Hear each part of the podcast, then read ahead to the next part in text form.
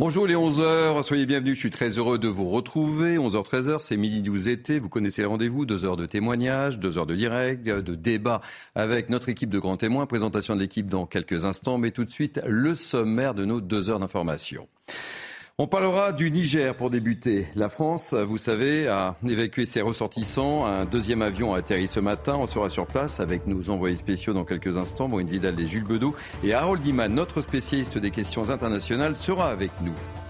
Dans Billy News, on évoquera également cet appel à manifester qui inquiète la police. Des partis d'extrême gauche appellent à une marche en septembre contre ce qu'ils nomment les violences policières. On va en débattre évidemment. Un mois, oui, un mois après les émeutes, on fera le bilan. L'heure est à la reconstruction dans les communes touchées. On sera à Nanterre avec Sarah Varny et Sarah, Sacha Robin. Et puis si vous êtes sur la route et, si vous allez prendre la route pour vos vacances, prudence, le nombre de personnes tuées sur les autoroutes a sérieusement bondi en 2022. 188 ont perdu la vie contre 131 l'année précédente. Enfin, on évoquera, les JMJ. Le pape François est arrivé à Lisbonne. Il attend un million de jeunes pèlerins de tous les continents pour participer à ces journées mondiales de la jeunesse. Et vous voyez à l'instant même l'avion du pape qui vient de se poser sur le tarmac. Voilà pour le menu. Si vous êtes au nord ou à l'ouest de la France, prenez place à l'abri devant votre télévision. La météo est plutôt maussade. Et puis si vous êtes au sud, installez-vous tranquillement au soleil. Nous sommes ensemble donc durant deux heures et tout de suite place à l'info. Et l'information, c'est Félicité Kindoki. Bonjour Félicité. Bonjour Thierry. En cette période de vacances, soyez prudents sur les routes. Le nombre de tués sur les autoroutes est en hausse. Cette année, 188 personnes y ont perdu la vie contre 131 l'année dernière. Alcool, drogue, médicaments figurent parmi les causes. Certains spécialistes dénoncent également le comportement dangereux des automobilistes. Mathilde Couvillier-Fleurnoy. Si le réseau autoroutier en France est cinq fois plus sûr que le réseau de routes nationales, il n'en reste pas moins meurtrier. En 2022, 188 personnes ont perdu la vie sur l'autoroute contre 131 en 2021, soit une hausse de 43%. Pour ce représentant de l'Association des sociétés françaises d'autoroutes, cette augmentation est due au mauvais comportement des conducteurs. Partie de ces décès sont euh, liés avec euh, des comportements parfaitement inacceptables.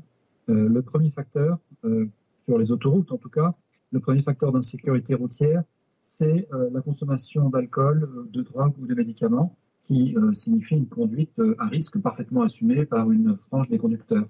La vitesse, elle, est la deuxième cause d'accident mortel sur l'autoroute. L'inattention, avec l'utilisation du téléphone portable, cause dans 17% des cas des accidents mortels. Et enfin, la fatigue tue dans 16% des cas. Pour Christophe Boutin, la sortie de la crise sanitaire a probablement accentué la prise d'alcool et de drogue au volant. C'est un contre-coup euh, des restrictions qui ont été euh, vécues euh, avec difficulté par les Français lors de la crise sanitaire sur ces deux dernières années, ce, facteur est redevenu le, facteur principal. Au total, sur l'autoroute comme sur les routes de campagne, ce sont plus de 3200 personnes qui ont perdu la vie en 2022. Les commerçants excédés par l'augmentation des vols. Certains gérants ont même décidé d'afficher les photos de leurs voleurs sur les devantures de leurs magasins. Une pratique illégale mais nécessaire selon eux. Le collectif Ras le vol a été créé. Les explications du représentant si vous le permettez, c'est une pratique qui existe déjà à l'étranger depuis de nombreuses années. Euh, en France, ça fait, plusieurs mois que ça existe. Ça, va faire presque deux ans qu'on a des commerçants euh, qui pratiquent ce type de, de diffusion d'images. Comme vous le voyez sur les écrans, euh, ce que moi j'ai pu faire à Amiens, ce que Adrien a fait à Nice hier, c'est-à-dire on en a ras-le-bol. Ce qu'on veut, c'est diffuser les images de ceux qui rentrent chez nous et qui aujourd'hui volent en toute impunité. Côté santé, c'est une bonne nouvelle pour les parents. Les nourrissons pourront bientôt profiter d'un traitement préventif contre la bronchiolite. Les injections pourront commencer le mois prochain. Tous les enfants dès un an de vie sont concernés. La pédiatre Brigitte Viret était notre invitée dans la matinale. Je vous propose de l'écouter. C'est l'intérêt parce qu'il existait déjà euh, un, traitement, mais qui était que pour les grands prématurés et qui nécessitait de faire une injection par mois. Euh, là, ça va concerner absolument tous les enfants, enfin tous les enfants dans la première année de vie, et euh, c'est une seule injection au départ de la période euh, effectivement à risque de bronchiolite. Et là, ils sont tranquilles pendant euh, tout l'hiver. Il est estimé à peu près que 8 hospitalisations sur 10 seront évitées grâce à ce traitement. Et puis côté météo, pluie, vent, fraîcheur en plein milieu de l'été. Le mauvais temps est toujours de mise dans l'Hexagone, surtout sur la moitié nord. Depuis plusieurs jours, le mercure peine à remonter. L'été est maussade. les perturbations pardon, se multiplient. Les explications par Christopher Brivet. On a euh, un flux océanique qui est présent sur toute la moitié nord de la France, donc c'est ce qui apporte pas mal d'humidité. Euh, par contre, on a des températures qui sont deux, deux saisons, un pile poil de saison, mais c'est vrai qu'en termes de pluviométrie, on a un excédent de l'ordre de plus euh, de plus 30 à 40 pour pour la moitié nord, donc c'est quand même assez exceptionnel pour un mois de un mois de juillet. Il falloir encore être un petit peu patient, notamment pour la moitié nord de la France. c'est prévu un retour du beau temps sur la moitié nord de la France aux alentours du 7-10 août. Aux États-Unis, Donald Trump, de nouveau inculpé, cette fois-ci pour sa présumée tentative de renverser les résultats de la présidentielle de 2020 après sa défaite. Il fait face à quatre chefs d'inculpation, dont complot à l'encontre de l'État américain, entrave à une procédure officielle et atteinte aux droits électoraux. C'était l'essentiel de l'information. Je vous retrouve dans une heure, mais tout de suite, c'est Thierry. Merci beaucoup, ma chère Félicité. Le rendez-vous est pris pour dans une heure. Veni News été, c'est parti. Nous sommes ensemble jusqu'à 13h avec moi pour commenter cette actualité. Hubert Coudurier, directeur de l'information du groupe Le Télégramme. Soyez le bienvenu. Bonjour Thierry. Les vacances ont été bonnes Excellentes. Joseph Tounel, directeur de la rédaction Capital Social. Je suis ravi de vous retrouver. Bonjour Thierry. Alberto Toscano, journaliste écrivain. Ravi de vous retrouver. Il y a longtemps que je ne vous ai pas eu sur ce plateau. Ça me fait plaisir. Euh, Kevin euh, député RN de l'heure, soyez le bienvenu. Merci, bonjour. Euh, Célia Barotte, journaliste police-justice. C'est News, soyez le bienvenu aussi. Et euh, Harold Iman, spécialiste des questions internationales. On va beaucoup parler évidemment du Niger. Et tout d'abord, on va commencer avec cette image. On en parlera plus longuement dans le courant de cette émission. C'est le pape François, vous le voyez, qui est arrivé euh, à l'instant, il y a quelques instants, à, à, Lisbonne. Il n'est toujours pas sorti de, l'avion. Il y a une délégation d'évêques qui a effectué cette première sortie. Il va participer, vous le savez, aux Journées mondiales de la jeunesse, un événement majeur au sein de l'Église catholique. Un million de pèlerins, de pèlerins sont attendus d'ici la fin de la semaine. Un événement important, mon cher Alberto. Sans doute. Sans doute euh, une tradition c'est devenu vraiment l'un des éléments fondamentaux, l'un des jours fondamentaux. Alors qu'on voit le pape sur ces images, je vous interromps quelques instants, mon cher Alberto, on voit le pape. Oui, le pape dont les conditions de santé ne sont pas terribles, évidemment, mais qui veut rester à sa place. Il a dit, je ne démissionnerai pas, sauf dans des conditions extrêmes, et il tenait énormément à être au Portugal à cette occasion, et je pense que pour lui et pour le message qu'il va lancer, qui sera sans doute un message de paix. C'est un moment fondamental. Joseph Tounel, c'est un événement important aussi. Hein. Ah, c'est un événement, en tout cas pour tous les, chrétiens et les catholiques, c'est un événement très important. Hein. depuis que Jean-Paul II l'a lancé en 1984, euh, c'est euh, des centaines de milliers de jeunes, sans doute un million qui vont arriver là, et qui se retrouvent pour autre chose que les valeurs matérielles c'est peut-être un signe envoyé à l'ensemble de la société, un signe à la fois d'espoir, parce que ces jeunes, ils sont de, tout horizon, de tout pays, et ils se retrouvent dans quelque chose qui nous dépasse un peu, ils appellent à la transcendance. On n'a pas vraiment l'habitude d'en parler. Il y en a même qui, à un moment donné, il y a de la joie, il y a du bruit, il y a de la musique, et puis il y a du silence, mhm. il y a de l'introspection, il y a de la prière. Peut-être que ça ferait du bien dans notre société d'avoir des moments de calme et de silence. Le message est passé, et on en parlera très, très largement, évidemment, avec... Euh, des invités à la fin de, cette émission. Hubert Coudurier. Toujours sur le pape Toujours sur le pape, évidemment. Ah, c'est un événement, cette, effectivement, dans une société aussi matérialiste que la nôtre, où on a tendance à faire de plus en plus la guerre. C'est lié aussi à la personnalité du pape. Je crois qu'il y a des papes qui ont été euh, souvent, euh, parfois, transparents. Lui, euh, comme Jean-Paul II, ce sont des vraies personnalités. Donc en termes d'image, sur le plan médiatique, ça imprime évidemment fort. Et puis, euh, il y a une forme de, compassion à l'égard de, sa santé qui est aujourd'hui fragile. Donc, euh, c'est un événement. Allez, l'autre information qui, euh, qui, vient de tomber, vous la connaissez tous, elle a marqué l'histoire des, Miss France. C'est une triste nouvelle. Geneviève de Fontenay, symbole des Miss France, 90 ans, nous a quittés. C'est son fils qui l'a annoncé. C'est un monument, Geneviève de Fontenay. Ça, ça vous inspire quoi, justement, euh, Hubert Coudurier Cette disparition, les transitions sont parfois difficiles. Bah, c'était une figure. C'était une figure. Elle faisait partie du paysage avec son cèbre euh, en plus, chapeau. Elle avait, un, style et une façon de s'habiller, une manière de s'exprimer un peu baroque. Elle avait un petit côté anachronique au milieu de ses miss. On sentait quand même qu'elle les tenait bien. C'était une vraie organisation et une, maîtresse femme. Donc oui, c'est une personnalité qui s'en va. Puis c'est une personne très populaire hein, chez, les Français, Geneviève de Fontenay, avec son franc-parler, évidemment, euh, euh, Kevin. Exactement, c'est, je pense que c'est ce que tout le monde retiendra de Geneviève de Fontenay, son franc-parler, sa rigueur, sa droiture euh, et son élégance à la française. Même si c'était anachronique, effectivement, elle avait des tenues qui sortaient un petit peu de ce que la mode, de ce que la mode, elle, conçoit mais euh, c'était une élégance à la française. Et je pense que ce qui plaisait aux Français, c'était ce mélange d'élégance, de rigueur, de droiture, d'autorité. Euh, voilà, c'était une femme qui savait se faire respecter. Et, voilà, c'est un monument effectivement qui s'en va. Et mmh. j'en profite pour présenter mes condoléances euh, à sa famille, à son entourage, puis à tous les Français, parce que je pense qu'effectivement, les ah Français tenaient à Geneviève de Fontenay. Joseph Tounel. Des, des valeurs morales. Oui, elle avait des valeurs, oui, Hubert. Les agences de mannequins, euh, l'éthique n'est pas Attention. au rendez-vous. Et les tenues. Il y avait... non, non, mais il y avait, il y avait des tenues, il y avait tout ça. C'était, c'était. Ça ne plaisantait pas. C'est aussi la, Joseph Tounel. la marque de l'évolution de la société. Quand elle a commencé avec les Miss France, toute une partie de la société considérait que quand même euh, c'était euh, euh, c'était quelque chose qui n'était pas moral, ces élections.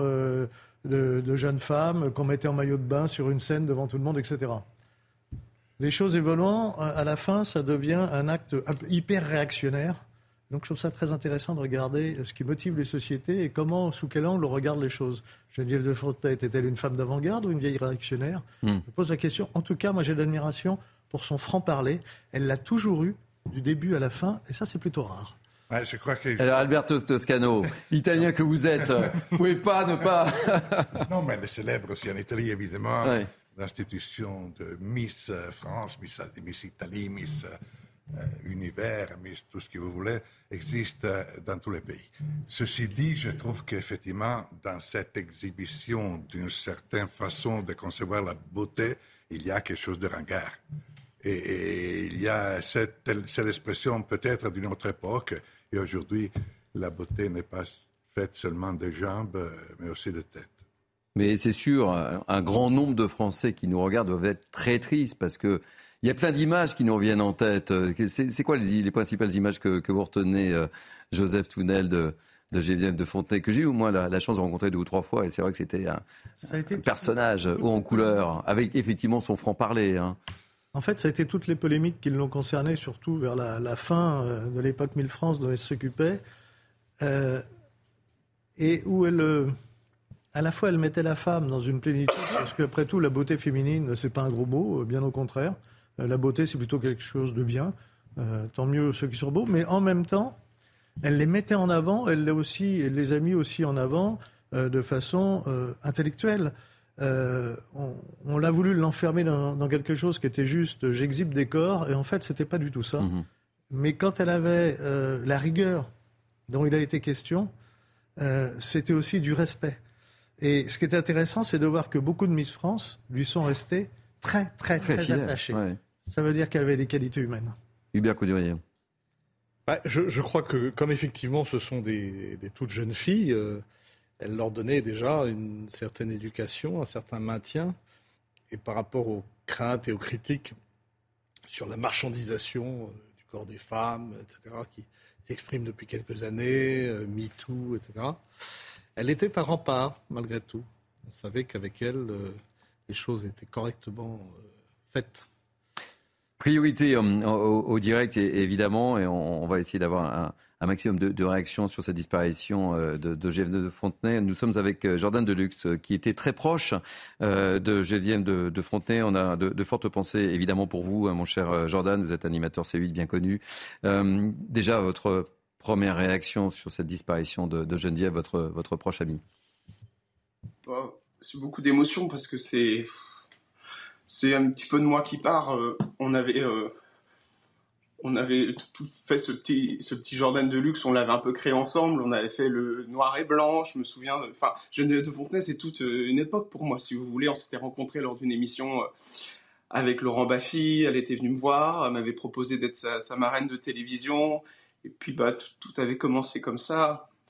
C'est euh, c'est vraiment compliqué parce que vraiment, je viens de le savoir il y a, il y a 10 minutes, quoi comprend cette, émotion évidemment, Jordan Deluxe, et, et, on suppose évidemment que un grand nombre de, Français partagent également cette tristesse, et, même nous autour de, ce plateau. Qu'est-ce que vous retenez de, de, Geneviève de, Fontenay? On évoquait évidemment son franc-parler, sa rigueur, son, organisation des, des, des, soirées Miss France. Qu'est-ce que vous retenez de, de Geneviève de Fontenay, Jordan? Je retiens quelqu'un d'extrêmement gentil, euh, quelqu'un avec une grande douceur, un grand cœur, un caractère de cochon. Elle avait un caractère de cochon, mais c'était quelqu'un d'exceptionnel. Euh, elle ne mâchait jamais ses mots. Et puis, elle était aimée des gens. Je crois qu'il y avait ça chez elle. Elle était aimée des gens. Je veux dire, quand on sortait dans la rue, tous les gens venaient vers elle, allaient la voir. C'était quelque chose d'incroyable. Elle avait cette douceur en elle et en même temps cette colère pour dire les choses. Alors, on le sait, hein, les Miss France, ça a été euh, terrible pour elle parce que elle est partie, je crois, c'est ce qu'elle me disait quand j'allais la voir euh, de temps en temps à Saint-Cloud, euh, sa vie s'est un peu arrêtée quand Miss France s'est arrêtée sincèrement. Je, pense vraiment qu'il y a une partie d'elle qui est partie à ce moment-là. Elle a, quelque part, elle a commencé à s'éteindre quand, Miss France s'est arrêtée parce que c'était vraiment toute sa vie. Elle parlait de son mari tout le temps. Elle prenait tellement plaisir. Elle sortait jamais sans son chapeau. Vous savez, vraiment jamais. Hein. C'était juste pour aller chercher quelques petits courses euh, en bas de chez elle à Saint-Cloud, sinon jamais sans son chapeau. Et les gens lui témoignaient tellement d'affection. J'ai des souvenirs chez elle toute la journée. Elle récupérait toutes les lettres qu'elle recevait parce qu'elle avait encore euh, la porte était en face euh, du, de l'ancien comité Miss France et elle avait laissé l'adresse exprès pour que les gens puissent continuer à lui envoyer des messages. Et toute la journée, elle avait un petit bureau et elle écrivait et répondait aux gens par lettres. Elle leur répondait, voilà, qu'elle était heureuse d'avoir un petit contact avec eux. Euh, elle adorait sortir dans la rue. Et elle m'avait dit, je, n'existerai plus le jour où on ne me demandera plus de photos. Et je pense qu'on lui a demandé des photos jusqu'au bout. Et, je crois que c'est ça la plus belle des choses pour Geneviève. C'était la reconnaissance des gens et, des, et des petites gens. Ça, c'est très important. Je pense que si elle pouvait dire quelque chose, elle dirait ça parce qu'elle me l'a tellement dit, les petites gens, les, gens euh, qui, qui, sont d'un milieu modeste, tout ça. Elle avait énormément d'affection pour, pour, pour, les gens euh, qui, avaient du mal à réussir, qui, euh, voilà, qui vivaient modestement, tout ça. C'était les, gens, voilà, c'était quelqu'un de très populaire. Geneviève aussi pour ça, parce qu'elle aimait toutes les catégories. Et elle n'était pas du tout dans tout ce qui est les milieux mondains, tout ça. C'est très compliqué. Je me souviens avoir tenté de l'emmener dans un défilé une fois, et elle voulait même pas y aller. Elle me dit, mais c'est pas ça mon monde, Jordan on avait l'impression que c'était une dame de la haute parce qu'elle avait un chapeau et, tout un, petit costume, mais c'était quelqu'un de très très simple. Et euh, moi j'ai des anecdotes, mais à, ne plus en finir. Euh, Allez, racontez-nous quelques anecdotes. Euh. Oui, un jour on va au restaurant ensemble et ça, ça me fait plaisir d'en parler ça parce que c'est plutôt joyeux.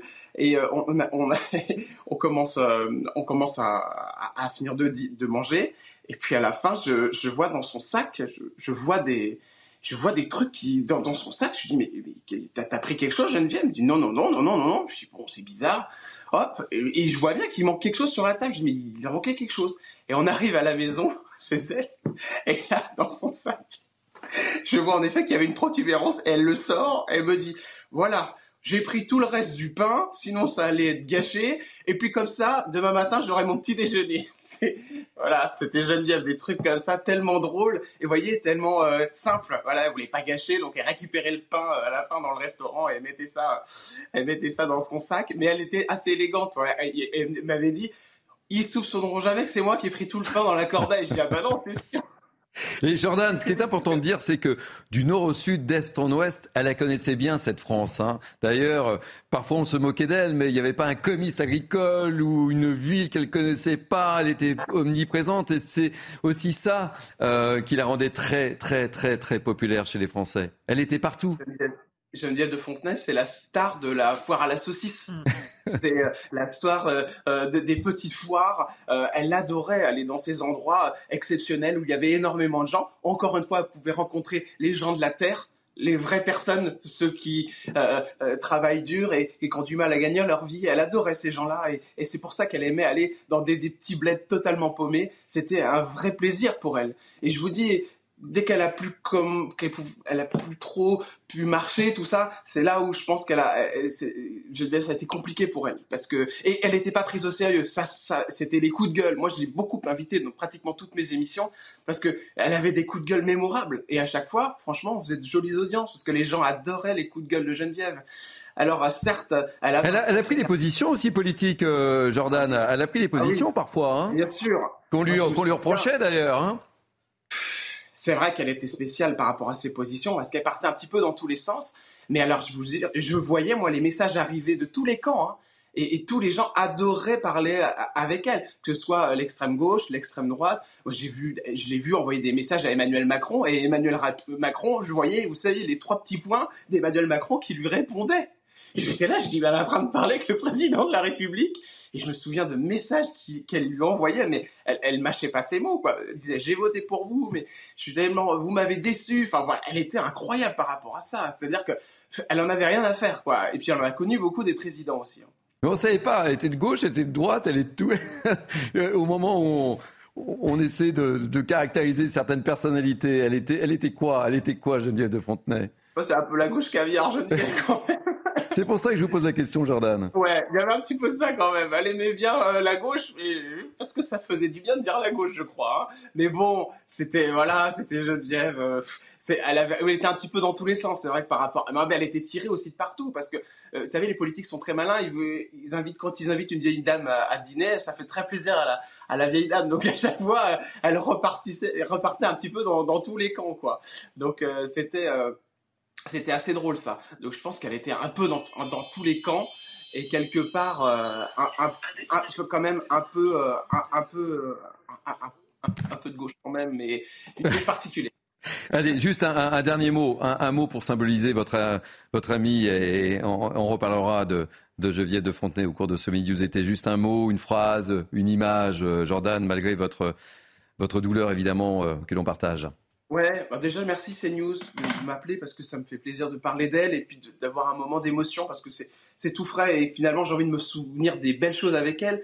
Euh, j'ai une jolie, jolie, photo de Geneviève. Moi, ce que je retiendrai, c'est la Geneviève sans chapeau, celle que peu de personnes connaissent, la Geneviève chez elle, à Saint-Cloud. La Geneviève aussi euh, seule à la maison qui, attendait euh, des appels et, qui avait toujours envie de, voir du monde. La Geneviève sans ce comité Miss France, parce que ça, ça avait été encore une fois très très dur. Les coups de gueule de Geneviève, c'est ce que je retiens aussi. Et puis son extrême euh, gentillesse, sa générosité, et puis son amour pour les gens. Merci Jordan. Et on comprend que c'était difficile et merci d'avoir accepté de, réagir. On s'associe à votre peine et à, celle de son fils et, de tous ses proches et de tous les Français et, de toutes les Miss évidemment. Voilà, merci beaucoup pour ce témoignage. Les transitions sont parfois difficiles à faire, mais l'actualité. Euh, se poursuit et on reviendra évidemment sur cette disparition avec d'autres témoignages, je, le disais, mais on va évoquer la situation au Niger où un, deuxième avion en provenance du Niger a atterri euh, ce matin à, Roissy-Charles de Gaulle. Pardon. Les premiers passagers se sont dit soulagés d'être de retour en France. Paris souhaite clore euh, l'opération aujourd'hui à la mi-journée. On va retrouver sur place l'une de nos équipes, Maureen Vidal et, et Jules Bedos. Euh, merci d'être euh, avec nous, Maureen Vidal. Euh, on a vu que les Français étaient plutôt soulagés depuis ce matin, Maureen. Exactement Thierry. Alors ce matin, l'ambiance était à l'émotion mais également à la fatigue. Nous avons euh, discuté très tôt ce matin avec trois d'entre eux qui nous ont euh, dit être exténués après être partis en catastrophe euh, du Niger. Donc un deuxième avion, comme vous le disiez, est arrivé peu avant 5 heures du matin en provenance de Niamey avec à son bord des centaines de personnes ici au terminal 3 de l'aéroport.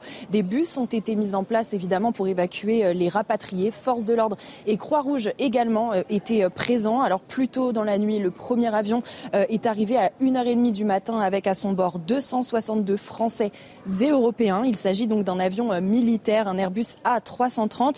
Nigériens, Portugais, Belges ou encore euh, Éthiopiens et Libanais ont également débarqué aux côtés des Français. Dans la journée, ici, un ou deux autres avions des forces aériennes françaises au moins devraient arriver. Pour le moment, les heures sont assez approximatives. En tout cas, le panneau ici affiche un vol en provenance de Niamey qui devrait atterrir à 15h45 et un autre à 17h45.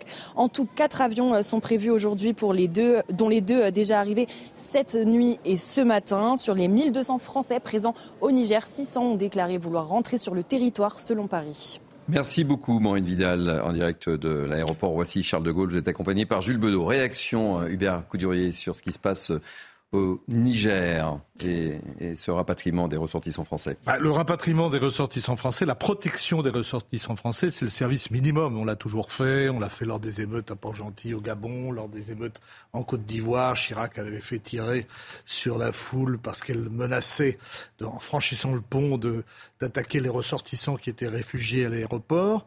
Maintenant, la vraie question, c'est qu'est-ce que Qu'est-ce que fait la France au Niger? Le chef d'état-major hier a laissé entendre qu'il n'était pas question de modifier le dispositif, parce que l'agite propre du Mali et du Burkina, c'est bien gentil, mais ça coûte, ça, ça pèse pas grand-chose ces deux pays. En revanche, le Tchad est un verrou stratégique. Euh, la Côte d'Ivoire, c'est le poumon économique de l'Afrique de l'Ouest. Et donc, euh, on a vu que le Sénat nigérian s'était opposé à une intervention militaire parce que le président de la CDEO, qui est aussi le président du Niger, Ria, a l'air euh, de vouloir bouger parce que tous ses collègues estiment que ces coups d'État qui se succèdent vont finir par déstabiliser. Euh, il y, a une bataille maintenant entre mhm. les putschistes et les, et les, et les démocrates, hein, en Afrique euh, de l'Ouest en tout cas. Et donc la question. Tchad, il y a des putschistes ou des démocrates au pouvoir? Alors au, Tchad, au Tchad euh, on est entre deux. C'est d'ailleurs pour ça que le président béninois Talon n'a pas pu se poser, alors que le, le, président tchadien, lui, a pu discuter avec, avec les, les rebelles. Alberto Toscano, l'Italie a également euh, évacué, des, je crois, une centaine de, ressortissants. Hein. Cette nuit, il y a eu 350, euh, euh, excusez-moi, au, Niger, il y a 350 militaires italiens qui restent là. Et cette nuit, un avion militaire a transporté les ressortissants italiens. je pense environ 100 personnes. Une centaine, oui. une centaine. Euh, sont arrivés à Rome, dont l'opération évacuation regarde euh, tous les Européennes. L'ambassadrice d'Italie, euh, Emilia, Gatto, qui était d'ailleurs l'ancien consul général italien à Paris, est restée à Niamey. Elle dit apparemment que la situation est calme, mais l'Italie se prépare à toutes les hypothèses. Allez, on va marquer une première pause dans ce mini news été. On reviendra juste après, évidemment, sur la situation au Niger, avec vous notamment euh, Harold Iman, et puis avec nos grands témoins. On marque une pause et on se retrouve dans quelques instants. À tout de suite. Allez, nous sommes ensemble jusqu'à 13h, midi 12 été, avec moi pour commenter l'actualité en ce mercredi, Hubert Coudurier, Joseph Touvenel, Alberto Toscano, Kevin Mauvrieux et Harold Iman et Célia Barotte. On reparle de la situation au Niger. On, l'a un peu évoqué avec euh, ce deuxième avion en provenance du Niger qui a atterri ce matin à Roissy-Charles de Gaulle. Le rappel des faits avec Mathilde Ibanez et on poursuit le débat avec nos, nos témoins. Très tôt ce matin, le deuxième avion des forces aériennes françaises en provenance du Niger s'est posé sur le tarmac de l'aéroport Roissy-Charles de Gaulle. À son bord, des centaines de familles avec de jeunes enfants. Ils ont fui l'insécurité à la suite du coup d'État du général Tiani. Depuis que ça a commencé, on n'est pas sorti de la maison, on est resté à l'intérieur jusqu'à ce qu'on nous a évacués. C'est toujours bien d'être rentré. On verra dans les jours et semaines prochaines euh, comment ça va évoluer là-bas. Et nous qui, qui, sommes assez attachés, on va suivre ça avec attention. Je suis content d'être ici. Je ne sais pas qu'est-ce qui va se passer euh, là-bas. Les choses sont un peu étendues. Sur place, les forces de l'ordre, la Croix-Rouge ont été déployées. Des bus également ont été mis à disposition. Les ressortissants français, soulagés d'être arrivés en France, restent quand même attristés, car derrière eux, ils abandonnent leur vie au Niger et pour certains leur famille. Outre la majorité de Français à bord de l'avion, il y avait également d'autres nationalités, des Nigériens, des Belges, des Portugais, des Éthiopiens, mais aussi des Libanais. Kevin Mauvieux, en tant que député RN de l'heure, quel est votre regard sur la, situation euh, de la France au Niger et euh, cette évacuation des ressortissants euh, français? Quel est votre regard très précis? Bah, L'évacuation, comme ça a été dit tout à l'heure, effectivement, l'évacuation, ça a toujours été fait dans ce genre de situation. Et heureusement, on doit protéger nos ressortissants dans quelques pays que ce soit dès qu'une déstabilisation a lieu et qu'elle peut mettre en danger la vie de ces ressortissants. Euh, et d'ailleurs, c'est aussi l'occasion de, rendre hommage à tous nos militaires sur place qui participent à ces évacuations, qui protègent les Français sur place et, euh, qui sont extrêmement importants. Après, la situation au Niger, effectivement, elle est, grave, elle est critique. Euh, analyser de façon très pointue et donner mon ressenti personnel, c'est assez compliqué parce qu'en tant que député, je ne voudrais pas interférer dans la diplomatie française. Au Rassemblement national, on a toujours dit, ça a été le cas dans la crise ukrainienne et ce sera le cas dans la crise avec le Niger, qu'on défendait la diplomatie euh, française et qu'on ne venait pas interférer. On a un rôle de responsabilité. Après, ce qui se passe est grave et ce sur quoi nous devons être vigilants et euh, ce sur quoi nous devons lutter, ce contre quoi nous devons lutter, c'est effectivement les poussées islamistes qui peuvent avoir lieu de plus en plus, de façon de plus en plus récurrente sur le sol africain. Il y a une déstabilisation euh, de plusieurs pays euh, de l'Afrique de l'Ouest, on l'a dit, euh, de plus en plus récurrentes, de plus en plus importantes. on en parlera peut-être, mais on a peut-être des difficultés en France à cerner ces problématiques. et il est important, à mon sens, de mettre en œuvre tous les moyens possibles pour que cette zone d'Afrique reste le plus stable possible, qu'on limite l'arrivée des islamistes au pouvoir, tant pour la France d'ailleurs que pour les populations locales. Alors Harold est notre journaliste spécialiste des questions internationales. Euh, suivez le, dossier depuis, depuis le départ de, cette crise. On en est où très, très précisément aujourd'hui? De la crise euh, ben, le, régime en place euh, du putsch est très très silencieux. ne dit pas grand-chose. Ils ont rouvert les frontières, ils ont reçu l'appui de leurs frères de putsch du Burkina Faso et du Mali, mais, mais guère plus et ils n'ont visiblement pas de soutien de la Russie. Euh, est-ce que c'est une mise en scène ou non? On ne peut pas savoir, mais les Wagner, les Wagner ne sont pas vraiment présents au Niger, ou du moins s'ils sont là, personne ne le dit. Non, ils ne sont donc pas là. Euh, alors qu'il est, la décision est dans le, la, balle est dans le camp de la CDAO, euh, Hubert le disait, euh, que, les chefs d'état-major de la CDAO, c'est-à-dire le groupement des pays de l'Afrique de l'Ouest, qui sont constitués, ils sont une organisation euh, multinationale euh, tout à fait vigoureuse, et ils ont déjà fait des interventions militaires qui ont eu des succès mitigés, mais ils savent débarquer des milliers de gens en casque vert.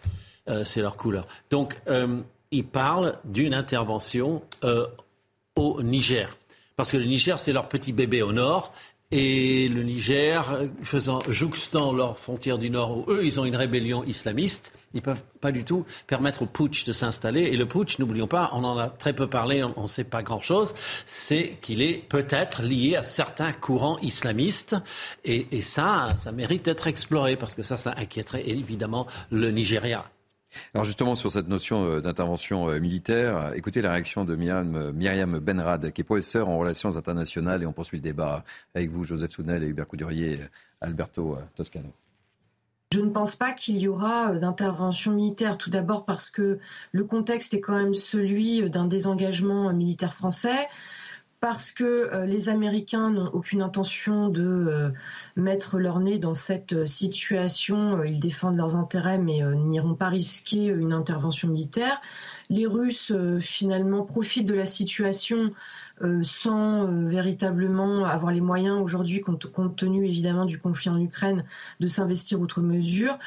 Et quant aux États africains, on a vu la réaction euh, des États de la communauté économique des États d'Afrique de l'Ouest qui a menacé euh, d'une intervention, d'une réaction militaire, mais pour l'instant, c'est essentiellement, euh, ce sont essentiellement des sanctions. Hubert Coudurier, votre réaction? Ah, la France, elle paye son passé. Les États-Unis lui avaient délégué le rôle de gendarme de l'Afrique. Ça a bien fonctionné pendant des années. Un certain nombre de sergents-chefs de l'armée française qui avaient fait leur classe à l'armée française s'étaient retrouvés à la tête de ces États. Et souvent, quand il y avait des putsch, on les soutenait. Il y avait même parfois un tunnel entre la, présidence et la garnison française. Aujourd'hui, c'est plus mmh. possible, mais ça fait déjà maintenant une vingtaine d'années que les, Français ont, ont pris du recul. D'abord, il y a eu la dévaluation du CFA qui a marqué des distances sur le plan financier. Et puis, on s'abrite derrière les institutions internationales. Malgré tout, on a quand même des intérêts stratégiques. On a des militaires qui poussent plutôt aux interventions et au maintien de nos emprises, même si elles se redéploient. C'est un terrain de jeu euh, de manœuvre pour l'armée française qui est important. Mais en même temps, on sait que le, c'est le soft power aujourd'hui qui compte plus, c'est l'économie plus que le, encore que bon avec l'Ukraine, euh, c'est aussi on voit aussi l'importance des, des, conflits euh, de haute intensité. Donc euh, la, question, c'est que la France doit avoir une attitude assez subtile qui consiste peut-être à, à être moins visible, à avoir un dispositif. Euh, on, pense que Emmanuel Macron a commis une erreur. Il aurait sans doute dû euh, replier les Gaules euh, quand il est arrivé, parce que l'opération Serval s'est enlisée finalement au fil du temps. Donc il faut redéfinir une stratégie, mais sans perdre de vue quand même que à côté des petits États que sont le Mali et le Burkina Faso, le Niger a un intérêt stratégique, ne serait-ce que, pour l'uranium. C'est aussi un verrou. Et on a des grands États qui ne veulent pas non plus être déstabilisés, qui sont des, États démocratiques, sauf effectivement le Tchad.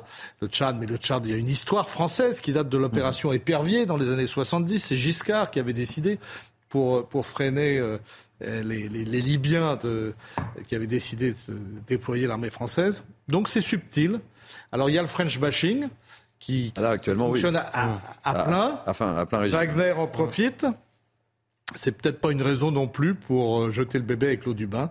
Et c'est plutôt le, la diplomatie, on l'a vu avec Catherine Colonna, qui est aujourd'hui euh, en position de s'exprimer. Allez, deux mots rapides sur, euh, sur le sujet, parce qu'on a beaucoup de thèmes à aborder euh, dans, dans le cadre de Mini News été. Joseph Touvenel et Alberto Toscano.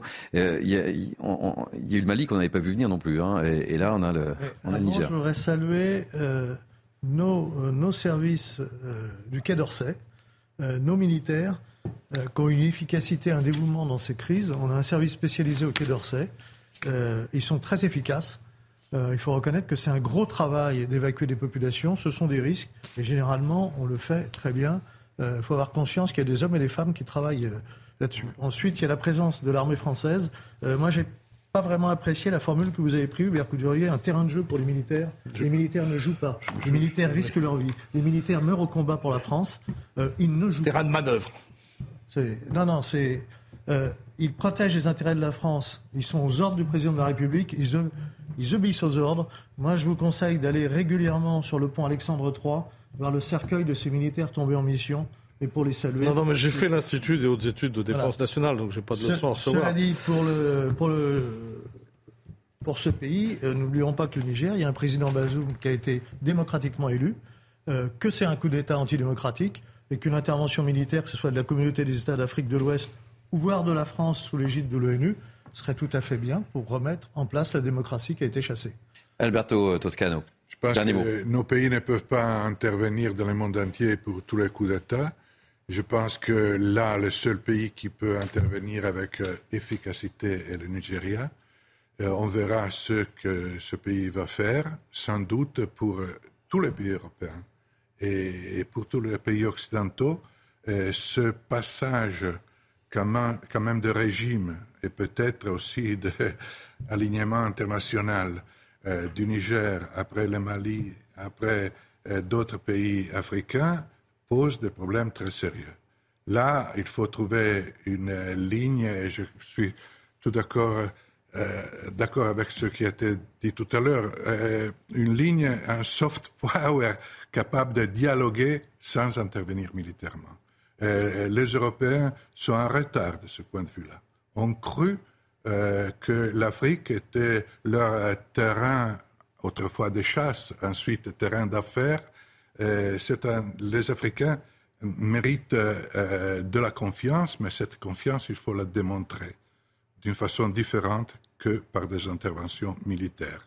Je dis encore un mot au sujet d'un thème qui intéresse beaucoup l'Italie, et c'est le problème de migration. Euh, le Niger est un pays d'où transitent des migrants qui viennent d'autres pays africains. Or, euh, il est important, je crois, du point de vue des pays européens, qu'il y ait un développement de cette partie de l'Afrique qui fait en sorte que ses habitants ne soient pas poussés à migrer. Parce qu'ensuite, les problèmes de migration provoquent des réactions en chaîne euh, politiques et parfois politiciennes qui déstabilisent nos pays. Merci euh, de ces euh, précisions, euh, Alberto. On va revenir en France et on va parler de cet appel à manifester qui va faire beaucoup réagir et qui fait déjà beaucoup réagir. Nous appelons à reprendre la rue le samedi 23 septembre. C'est le message, peut-être l'avez-vous vu, lancé par une cinquantaine d'organisations dont la CGT et dont la France insoumise. Il réclame tout simplement une réforme de la police et la justice sociale dans les quartiers populaires. Deux manifestations prévues en juillet avaient été interdites, je le rappelle. On écoute Bruno Bartocchetti, secrétaire national unité SGP Police, zone sud, qui dénonce tout simplement une haine anti-flic et on ouvre le débat. On part sur, euh, sur une haine anti-flic. Alors bien sûr, sur la planète bisounours, comme eux, j'aimerais qu'il n'y ait pas de police et qu'il n'y ait pas de, voleurs et qu'il n'y ait pas de, gendarmes. Ce serait bien. Seulement, euh, lorsqu'on doit recruter des policiers, on le fait dans notre société. Et, euh, qu'est-ce qu'ils vont, qu'est-ce qu'ils attendent en fait? Parce que qu'est-ce qu'ils proposent? Hein Comment ils voudraient refondre l'institution police en recrutant des policiers sur la planète bisounours? Et c'est là où ça devient, en plus euh, euh, d'être dans un message de haine, on est dans un message, euh, je vais être poli, mais très naïf. Voilà. Et je dis ça par politesse. Kevin Mauvieux, député RN de l'heure, quelle est votre position On sait que c'est un sujet qui vous tient à cœur, évidemment. nouvelle manifestation le 23 septembre et la Ma position ou mes positions, parce qu'en réalité, euh, dans cette manifestation, vous l'avez dit, il y a plusieurs revendications qui n'ont parfois strictement rien à voir les unes avec les autres. Alors d'abord, les premières revendications de ces manifestations, c'est effectivement euh, mettre fin à, la haine euh, des policiers envers une certaine société, à, la, la, violence policière, comme ils aiment le dire.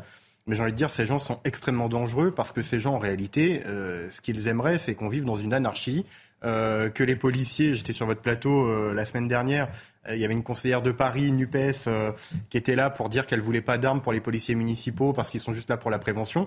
Et en fait, je crois que ces gens-là, ce qu'ils aimeraient, c'est en réalité une police préventive qui dit attention à tout le monde et qui laisse faire et qui ne réprimande pas. Et ces gens sont extrêmement dangereux. Après, il y a la question des quartiers. Vous avez parlé de, la situation des quartiers euh, populaires euh, pour lesquels ils vont manifester parce qu'il y aurait euh, un manque de justice sociale vis-à-vis de ces quartiers. Mais enfin, il y a des dizaines de milliards d'euros qui ont été déversés dans les quartiers depuis des décennies pour essayer de refaire la politique de la ville dans tous les sens.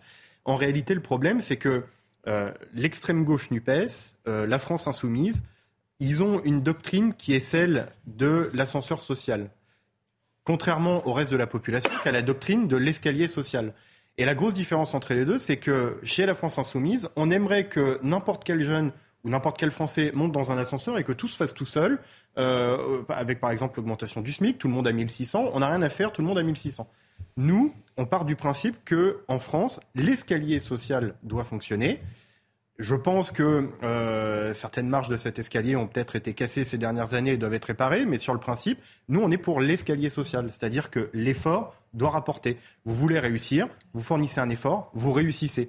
Aujourd'hui, dans les quartiers, il y a de très euh, nombreuses personnes qui se donnent les moyens, qui euh, font l'effort mmh. et qui réussissent.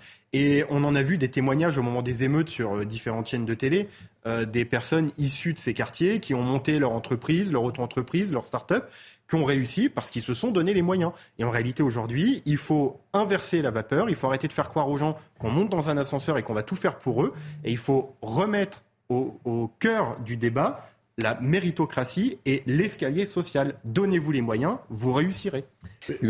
Seule nuance à ce que vous dites, c'est que les gens qui réussissent et qui montent des petites entreprises, ils ne restent pas dans les quartiers. Parce que c'est un puits sans fond et c'est des vagues d'immigration successives qui, Ah mais ça, je vous rejoins. Mais euh, ça montre aussi cette affaire que le, front politique n'est pas apaisé, malgré la, le moins puisse dire, la réforme des retraites. C'est le moins qu'on puisse dire, Hubert. Les manifestations se sont calmées. Et Alberto Toscano, euh, opine du chef, des affrontements, en tant que journaliste qui italien. Vont reprendre de plus belle à la rentrée, avec le poids, effectivement, de l'extrême gauche, euh, qui euh, est à la manœuvre, effectivement, qui, comme vous le dites, a quand même un rôle de déstabilisation, avec Jean-Luc mmh. Mélenchon qui prône le chaos. Donc la police euh, on avait vu aux États-Unis, après la, mort de George Floyd, euh, des mouvements pour désarmer la police, mais qui finalement euh, se sont vite arrêtés. La, grande différence, c'est que lorsque François Mitterrand, enfin, lorsque les, mêmes réactions policières se sont passées sous François Mitterrand, il y a eu une réaction très ferme. Aujourd'hui, ça n'a pas été le cas. Ça a plutôt été l'inverse. Le directeur de la police nationale, Frédéric Vaux, le ministre de l'Intérieur, ont soutenu les policiers. Hmm. Parce qu'ils ont quand même le sentiment a une Avec la validation de leur ministre. Absolument. Et il y a une exaspération, une fatigue de la police par rapport à une violence qui ne cesse de croître. Et une adaptation, je dirais, du dispositif police-justice qui reste à faire. Et la période a changé, si vous voulez. Aujourd'hui, les tensions sont plus fortes et l'agite-prod politique est plus forte qu'elle n'a jamais été. Joseph Touvenel, je vous donne la parole, c'est juste après. Concernant les manifestations prévues par l'extrême gauche contre la police, il y, a deux niveaux quand même. Le premier niveau, euh, la, police, euh, sur la police, euh, c'est absolument pas le camp que je défends. Euh, les policiers ont un travail difficile, une tâche difficile. Je pense aussi à leurs familles qui sont, qui sont inquiètes, ils sont épuisés. il faut défendre la police. Et si la police, comme on l'entend, organise une manifestation de soutien, je serai à la manifestation de soutien à la police. Cela dit, l'interdiction des manifestations. Si c'est une manifestation lancée par un mouvement légal, une organisation légale, je suis totalement contre que le pouvoir politique se permette d'interdire une manifestation d'opinion, quelle qu'elle soit, dans la mesure où ça vient d'un mouvement légal. C'est la liberté d'expression, même si cette expression-là de l'extrême gauche, mais alors je la condamne, mais alors euh, je n'ai rien à voir avec ces gens-là qui me semblent effectivement dangereux. Ça a été dit, euh, qui veulent le chaos qui, qui portent la haine, qui portent la haine de la folie, c'est la haine de notre société. Mais ce sont des mouvements légaux. Respectons aussi la liberté d'expression. C'est ça aussi la démocratie, c'est ça la liberté dans un pays.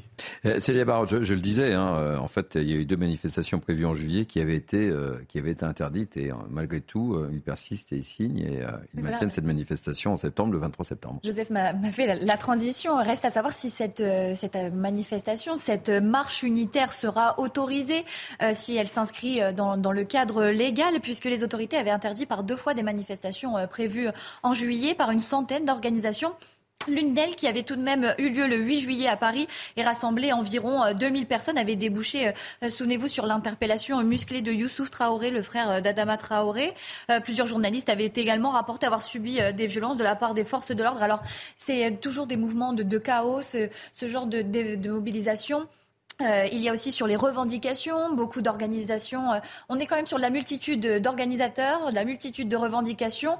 Euh, c'est une marche unitaire qui regroupe beaucoup de choses. Au final, quelle est la, réelle revendication de ce mouvement? On est contre les, violences policières. On demande une politique euh, qui, qui s'intéresse un peu plus au quartier populaire. On dénonce une politique néolibérale. Donc, euh, reste à savoir si euh, ce mouvement sera autorisé et dans quelles conditions il sera, il va se dérouler, puisqu'on craint quand même de, nombreux débordements en marge de, de, de, ces événements. Et on a entendu tout à l'heure Bruno Bartocchetti, évidemment. Euh, qui dénonce cette haine euh, anti-flic et, vu le climat euh, ambiant, vous souhaitez apporter une petite précision, bah, Kevin Juste pour rebondir, effectivement, alors moi sur le principe, je suis contre les interdictions de manifestation. On est dans un pays, on est dans un état de droit, dans un pays, on a une liberté d'expression. Mais effectivement, le gros risque de cette manifestation, c'est pas le message véhiculé, même si je le partage pas, enfin tout le monde l'a compris, et que je pense que ce message est dangereux. Mais le vrai risque, c'est que ça va regrouper des milliers ou des dizaines de milliers de personnes qui viennent faire de l'anti-flic. Et comme toute manifestation, elle sera encadrée par des policiers pour la sécurité mmh. des commerces, des riverains, etc. Et donc, est-ce que le risque, sachant que ces gens sont dangereux et que euh, on les a déjà vus, la NUPES à plusieurs reprises, dans des champs, etc., ils n'hésitent pas à les casser, saccager, taper, est-ce que ça ne risque pas de se transformer à la fin de la manifestation en une espèce de guérilla urbaine où l'objectif, à l'issue de la manifestation, comme on est là pour faire de l'anti-flic, c'est d'aller casser du flic? Moi, c'est plus cette chose-là qui me fait peur en réalité, plus que la manifestation, parce qu'encore une fois, on manifeste. Je suis d'accord avec vous, mais attention à cette logique. Les organisations syndicales qui ont fait des manifestations contre les retraites, la très très grande majorité des gens, il s'est très bien passé. Dans le cortège syndical. ah oui, mais dans le cortège syndical et contre les retraites. Une petite minorité cassait. Si je reprends votre argument, on pouvait se dire interdisons la manif et il n'y aura pas de casse, ils s'en prendront ah non, non, non, non, non, parce que les choses sont difficiles. Moi, j'ai souvenir quand même d'avoir un gouvernement qui a pris des décisions, qui allait contre les libertés publiques, quand on envoie un hélicoptère traquer les gens sur les plages parce qu'il y a une pandémie, je me méfie de ces pouvoirs qui tuent la liberté. Bien sûr. On va terminer. Euh... totalement d'accord avec vous. J'aimerais avoir votre regard, euh, Alberto Toscano, en tant que journaliste italien, sur la situation en France. Vous avez tout un regard très. On peut pas interdire les manifestations. On ne peut pas entrer dans cette logique. C'est une logique dangereuse on intervient contre une manifestation pour empêcher un danger et on crée d'autres dangers parce qu'on sème de la violence. On sème euh, une atmosphère de tension dans la société. On ne peut pas interdire des manifestations, même si on n'est pas d'accord. Mais si on entre dans cette logique, on entre dans une logique vraiment dangereuse. Quel regard portez-vous, Alberto, je vous donne la parole. Quel regard portez-vous sur la situation justement en France Vous avez toujours un regard très, très fin sur, euh, sur la situation française. Monsieur a dit tout à l'heure qu'il y a de la tension dans l'air. Euh, oui, il y a de la tension dans l'air. On a une majorité. Français, je crois, on a un gouvernement, on a un gouvernement qui n'a pas de majorité, un président de la République qui euh, s'est pas exprimé réellement sur les émeutes urbaines ont mis le pays à feu et à sang. On est quand même dans une situation et assez tendue. attendent une prise de position hein d'Emmanuel Macron aussi. Passons à dire que euh, le chaos, ça sera euh, quand l'extrême droite sera au pouvoir. Enfin, c'est déjà le chaos. évidemment. Donc, euh, si vous voulez, il y a quand même aujourd'hui une tension au sein de l'exécutif. On sent que le chef de l'État cherche un cap. Peut-être va-t-il réussir à rallier une partie de la droite d'ici la fin de son quinquennat. Ça a l'air d'en prendre le chemin. Mais enfin, ça flotte énormément. Et quand même rappeler que pour les manifestations interdites, euh, qui sont en partie quand même impulsées par le comité Traoré, les gendarmes qui avaient euh, été accusés euh, ont obtenu un non-lieu. Donc tout est prétexte à récupération. On va marquer une pause, si ça ne vous dérange pas. On reviendra, puisque les émeutes ont commencé il y a un mois. on parlera évidemment euh, de la commune de Les, Roses, mais on sera également à Nanterre, euh, là où tout a commencé, avec nos envoyés spéciaux, Sarah Varny et Sacha Robin. On a voulu prendre la température euh, au sein de la commune de Nanterre. A tout de suite. Et je vous rappelle effectivement cette information, le décès de la dame au chapeau, Geneviève de Fontenay. On reviendra largement sur cette disparition de cette personnalité ô combien sympathique et ô combien populaire. Dont on peut dire qu'elle faisait partie du mobilier national. Exactement, et c'est pas lui faire injure, évidemment. Allez, restez avec nous, nous sommes ensemble jusqu'à 13h. Il est midi, soyez les bienvenus. C'est la dernière ligne droite, la dernière heure pour Midi News été, puisque nous sommes ensemble jusqu'à 13h. Beaucoup d'actualités aujourd'hui. On fait le point tout de suite avec euh, Félicité Kindoki. Merci Thierry. Et pour commencer, une triste nouvelle. Elle était la dame au chapeau. Elle était aussi la figure emblématique du concours Miss France. Geneviève de Fontenay est décédée à l'âge de 90 ans. L'ancienne dirigeante du comité Miss France a succombé à un arrêt cardiaque dans son sommeil dans la nuit du lundi à mardi. L'animateur Jordan Deluxe se souvient de sa personnalité. Écoutez. Elle avait un caractère de cochon, mais c'était quelqu'un de, d'exceptionnel. Euh, elle ne mâchait jamais ses mots. Et puis, elle était aimée des gens. Je crois qu'il y avait ça chez elle. Elle était aimée des gens. Je veux dire, quand on sortait dans la rue, tous les gens venaient vers elle, allaient la voir. C'était quelque chose d'incroyable. Elle avait cette douceur en elle et en même temps cette colère pour dire les choses. Alors, on le sait, hein, les Miss France, ça a été euh, terrible pour elle parce que elle est partie je crois, c'est ce qu'elle me disait quand j'allais la voir euh, de temps en temps à Saint-Cloud, euh, sa vie s'est un peu arrêtée quand Miss France s'est arrêtée. Et international au Niger, alors que les évacuations des ressortissants français doivent s'achever cet après-midi. Les premiers sont arrivés cette nuit à l'aéroport de Paris-Charles de Gaulle. Évacués en urgence après le putsch de la semaine dernière à Niamey, ils sont maintenant soulagés et sereins. Mathilde Ibanez. Très tôt ce matin, le deuxième avion des forces aériennes françaises en provenance du Niger s'est posé sur le tarmac de l'aéroport Roissy-Charles de Gaulle. À son bord, des centaines de familles avec de jeunes enfants. Ils ont fui l'insécurité à la suite du coup d'État du général Tiani. que ça a commencé, on n'est pas sorti de la maison, on est resté à l'intérieur jusqu'à ce qu'on nous a évacués. C'est toujours bien d'être rentré. On verra dans les jours et semaines prochaines euh, comment ça va évoluer là-bas. Et nous qui, qui, sommes assez attachés, on va suivre ça avec attention. Je suis content d'être ici. Je ne sais pas qu'est-ce qui va se passer euh, là-bas. Les choses sont un peu étendues. Sur place, les forces de l'ordre, la Croix-Rouge ont été déployées. Des bus également ont été mis à disposition. Les ressortissants français, soulagés d'être arrivés en France, restent quand même attristés, car derrière eux, ils abandonnent leur vie au Niger et pour certains leur famille. Outre la majorité de Français à bord de l'avion, il y avait également d'autres nationalités. Des Nigériens, des Belges, des Portugais, des Éthiopiens, mais aussi des Libanais. Nous appelons à reprendre la rue samedi 23 septembre. C'est le message lancé par une cinquantaine d'organisations, dont la CGT et la France Insoumise. Ils réclament, une réforme de la police et la justice sociale dans les quartiers populaires. Deux manifestations prévues en juillet avaient été interdites. Je vous propose d'écouter le député modem du Haut-Rhin Si c'était fait uniquement dans la protection des, citoyens, oui, on pourrait aller manifester même avec, dans, ces manifestations avec, un certain nombre de, de, partis politiques qui appellent à manifester. Mais on voit bien, et dans toutes les déclarations qui ont eu lieu mois après mois depuis les Gilets jaunes, qu'il y a une vraie euh, haine. Oui, alors elle est maquillée, euh, mm. parfois c'est du corps un peu leur discours, mais il y a une haine anti-flic. Et ça, c'est insupportable. Parce que la haine anti-flic, on sait très bien euh, qu'à un moment, c'est la fin de la vie en commun. Et puis ce mercredi est un jour particulier. La planète a atteint le jour du dépassement de la Terre. Cela signifie que l'humanité a consommé l'ensemble des ressources renouvelables que la planète est capable de produire en une année. Les 151 jours restants se feront en déficit écologique.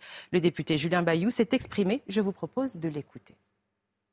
Ce n'est pas un progrès du tout. Et euh, il y a cinq ans, on était à peu près au même niveau euh, au 1er août. Et pour la France, euh, c'est le 5 mai cet indicateur, il est pédagogique. Vous l'avez dit, la, nature ne peut pas régénérer euh, tout ce qu'on consomme et ça permet d'indiquer qu'il nous faudrait plusieurs planètes que nous n'avons pas euh, si on ne change pas de, mode de vie. Euh, mais aujourd'hui, cet indicateur, quelque part, il a servi longtemps pour lancer l'alerte, il a servi longtemps pour être pédagogique. Moi, vraiment, j'aimerais insister sur les solutions parce que j'ai l'impression que c'est maintenant massif. Les scientifiques ou le KIDAM, comme moi, qui, qui regardent un petit peu, on voit que le dérèglement climatique est engagé. Enfin, l'invité tant attendu du JMJ est arrivé. Le pape François atterrit à Lisbonne il y a moins d'une heure. Attendu par un million de jeunes pèlerins du monde entier réunis pour les Journées mondiales de la jeunesse, il tiendra 11 discours et une vingtaine de rendez-vous. Un programme très chargé. C'était l'essentiel de l'information. À vous, Thierry. Merci euh, mille fois, cher Félicité Kindoki. On vous retrouve dans une heure. Le rendez-vous est pris. Allez, dernière heure pour News euh, été avec moi pour commenter cette actualité au combien riche. Hubert Coudurier, Joseph Touvenel, Alberto Toscano, euh, Kevin Mauvieux et évidemment Célia Barotte, notre journaliste police justice CNews. On va ouvrir cette deuxième heure par cette triste nouvelle qu'on a évoquée euh, dès le début de cette émission. C'est la disparition, Félicité le disait, elle était la dame au chapeau, l'emblème du comité Miss France, Geneviève de Fontenay nous a quittés. Elle avait 90 ans, priorité évidemment au direct et au témoignage. Et vous en aurez un certain nombre au cours de cette émission. On va retrouver tout de suite Florian Philippot, le président des Patriotes. Florian, soyez le, bienvenu. Euh, je ne savais pas, mais vous étiez un, proche de, de, Geneviève de Fontenay. Question toute bête, quelle est votre première réaction? Une immense tristesse, je suppose évidemment. Soyez le bienvenu et, merci d'avoir accepté de témoigner dans ces conditions. Merci à vous. Je suis effectivement euh, très attristé euh, de la disparition de Geneviève de Fontenay, que j'ai rencontrée pour la première fois il y a sept ans, c'était en 2016, et avec qui euh, j'avais eu l'occasion de, converser régulièrement. On a partagé aussi régulièrement des déjeuners, donc on se voyait de temps en temps régulièrement. Et, c'était toujours un moment très plaisant parce que c'est une dame entière. Tous les gens qui la connaissent vous le diront, c'est une personne extraordinairement sincère, avec euh, son caractère. Et c'est bien, c'est bien d'avoir du caractère. Éternellement, bah, Miss France, ce sera elle, hein, c'est comme ça. Mais Miss France, c'est Geneviève de Fontenay. Et, elle incarne en plus, euh, c'est ça moi qui me plaisait beaucoup, j'aime les gens de conviction. On pouvait être d'accord ou pas d'accord sur certains points, c'était pas euh, le sujet. Est, c'était une dame très très sincère, pas du tout dans les logiques wokistes, ça vous le savez, vous l'aurez compris. Hein. Elle avait une haute conception euh, de ce qu'était la féminité, la femme et l'homme aussi d'ailleurs, et elle était très horrifiée par ces dérives wokistes qu'on voyait depuis plusieurs années. En même temps, une personne très sociale, très humaniste et très sincèrement engagée, très sincère dans, dans cette défense de, la cause humaniste, de la cause sociale, très souverainiste aussi. Je me souviens de propos, on discutait de Macron, on discutait de l'Union européenne, elle était très, très, très horrifiée aussi par toutes ces politiques. Euh, et donc, j'ai le souvenir d'une grande dame, voilà, une grande française, toujours élégante, toujours, toujours chic, toujours égale à elle-même, euh, et, elle va manquer. les, gens de caractère s'éteignent peu à peu et il manque, il manque cruellement à notre pays.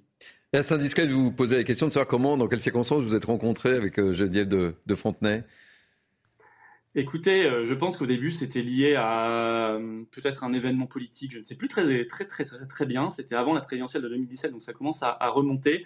Et au départ, voilà, peut-être par un intérêt politique. Vous savez, elle voyait des politiques de, tout, de tous horizons, donc elle était c'était une personne très ouverte. Et ensuite, au fil du temps, on a tissé une relation plus plus proche, plus personnelle. Je n'étais pas un intime, hein, mais euh, j'étais voilà une personne qui avait pu discuter d'autres choses que de la politique avec elle. Je m'étais beaucoup intéressé à son parcours de vie, absolument incroyable, extraordinaire. Effectivement, j'entendais commentaire de euh, Jordan Deluxe juste avant euh, moi qui disait qu'elle euh, était très meurtrie par ce qui s'était passé avec Miss France. Et c'est vrai, on le sentait, on sentait une blessure. mais en même temps, pour lui rendre hommage, je le redis, de toute façon, dans le cœur des Français, Miss France, c'est elle. Voilà, et ce sera jamais personne d'autre. Ce sera toujours la dame au chapeau, ce sera toujours Geneviève de Fontenay, et, et ce sera toujours une haute conception des choses. parfois, on raillait, on disait elle est passéiste, elle est ringarde parce qu'elle a une certaine conception de la femme, une certaine conception des, Miss France, de la beauté, bah, de l'élégance. Bah oui, moi je trouve que c'est bien. Euh, moi, moi-même, je suis horrifié par les dérives wokistes, par toutes ces horreurs qu'on voit ici et là. Je pense que c'est pas du tout moderne, je pense que c'est pas du tout respectueux de la femme, et je pense qu'elle partageait enfin elle le disait d'ailleurs publiquement, hein, exactement ces convictions-là. Et puis j'ai découvert une Geneviève très engagée, euh, euh, je dirais politiquement au sens euh, pas forcément électoraliste, pas forcément partisan, mais au sens de la cause. Voilà, c'est la cause qui l'intéressait, la cause de l'homme, la cause du travailleur, la cause sociale, et, qui avait compris beaucoup de choses aussi sur sur le souverainisme, ces notions importantes. Merci. puis j'ai découvert une femme, voilà, une femme qui était sincère, engagée et belle, toujours belle, toujours chic, toujours élégante. Merci beaucoup pour ce témoignage, Florian Philippe. Je rappelle que vous êtes le, président des, Patriotes et euh, on vous sent évidemment euh, ému, on peut le comprendre.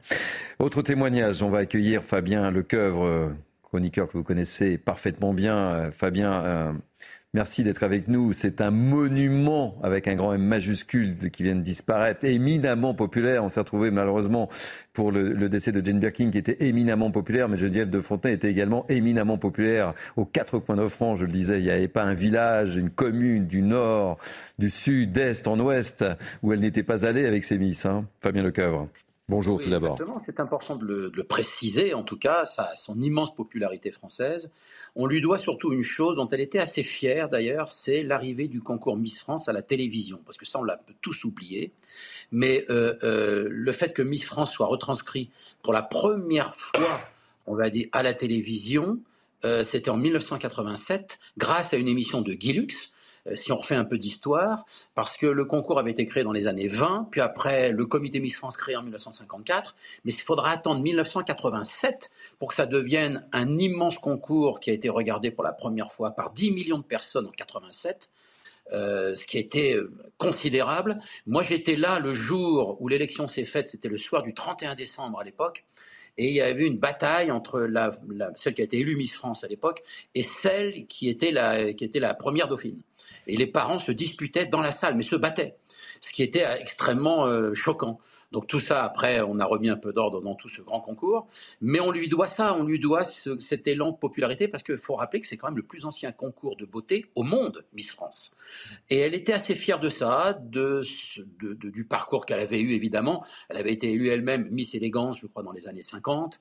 Et puis, et puis après, à la disparition de son mari Louis, elle prend la direction on va dire, la, présidence du comité Miss France jusque dans les années 2007-2010, euh, où elle cède finalement sa société à une grande société, euh, euh, un trust international, on va dire, en démol.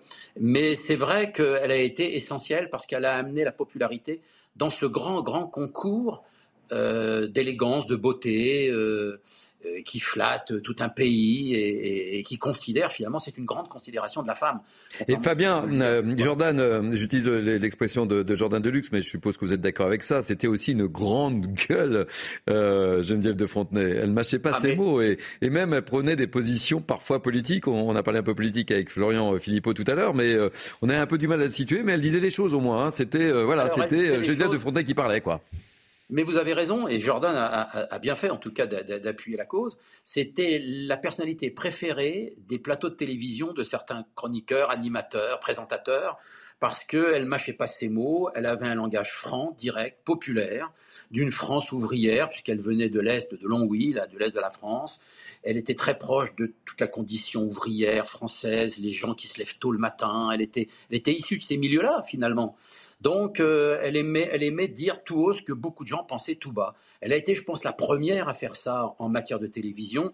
Donc, tout le monde l'adorait, évidemment, parce que dans une émission pour faire du relief, faut, faut surtout inviter quelqu'un qui n'est pas d'accord avec euh, la majorité pensante. Et, c'est ça qui est intéressant, parce qu'elle s'opposait, euh, elle était pour tout ce qui était contre et contre tout ce qui était pour. C'était une technique qu'elle avait. Alors, euh, jusqu'à un moment, on s'est aperçu après de sa méthode, où elle était un peu boudée des plateaux de télévision, on va dire, à partir des années peut-être 2010, parce qu'on s'apercevait que c'était systématique. Quoi, voilà.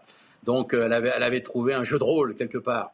Et, euh, mais, en tout cas, elle a été la première. Elle a été vraiment pionnière dans ses réactions de ces gens qui interviennent souvent à la télévision, qui ont des choses à dire ou pas. Mais en, attendant, euh, elle provoquait le débat. Voilà. Et ça, c'était très important parce que ce sont des gens essentiels. On, on, a, on, a, raison parfois de ne pas être d'accord avec la, la bien-pensance du moment ou ce qui est de bon ton de dire ou de ne pas dire. Fabien, on va, on, va l'évoquer ensuite avec nos, invités aussi, mais il y a eu euh, un moment très difficile, ça a été euh, quand elle a été écartée euh, du comité Miss France. On, va l'écouter au moment où, où elle, a, claqué la porte. Et, je vous retrouve juste après avec, avec nos grands témoins. Qui m'ont trompé. C'est une sorte de. C'est-à-dire que c'est donner raison c'est mettre la Sylvie Tellier là sur, le, premier plan.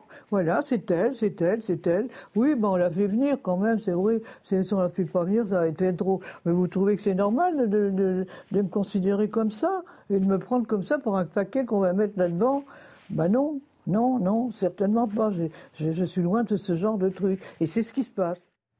Voilà, ça c'était du euh, Geneviève de Fontenay pur jus. Euh, et c'était une période très difficile pour elle. Hein, euh, on l'évoquait justement avec Jordan Deluxe. Hein.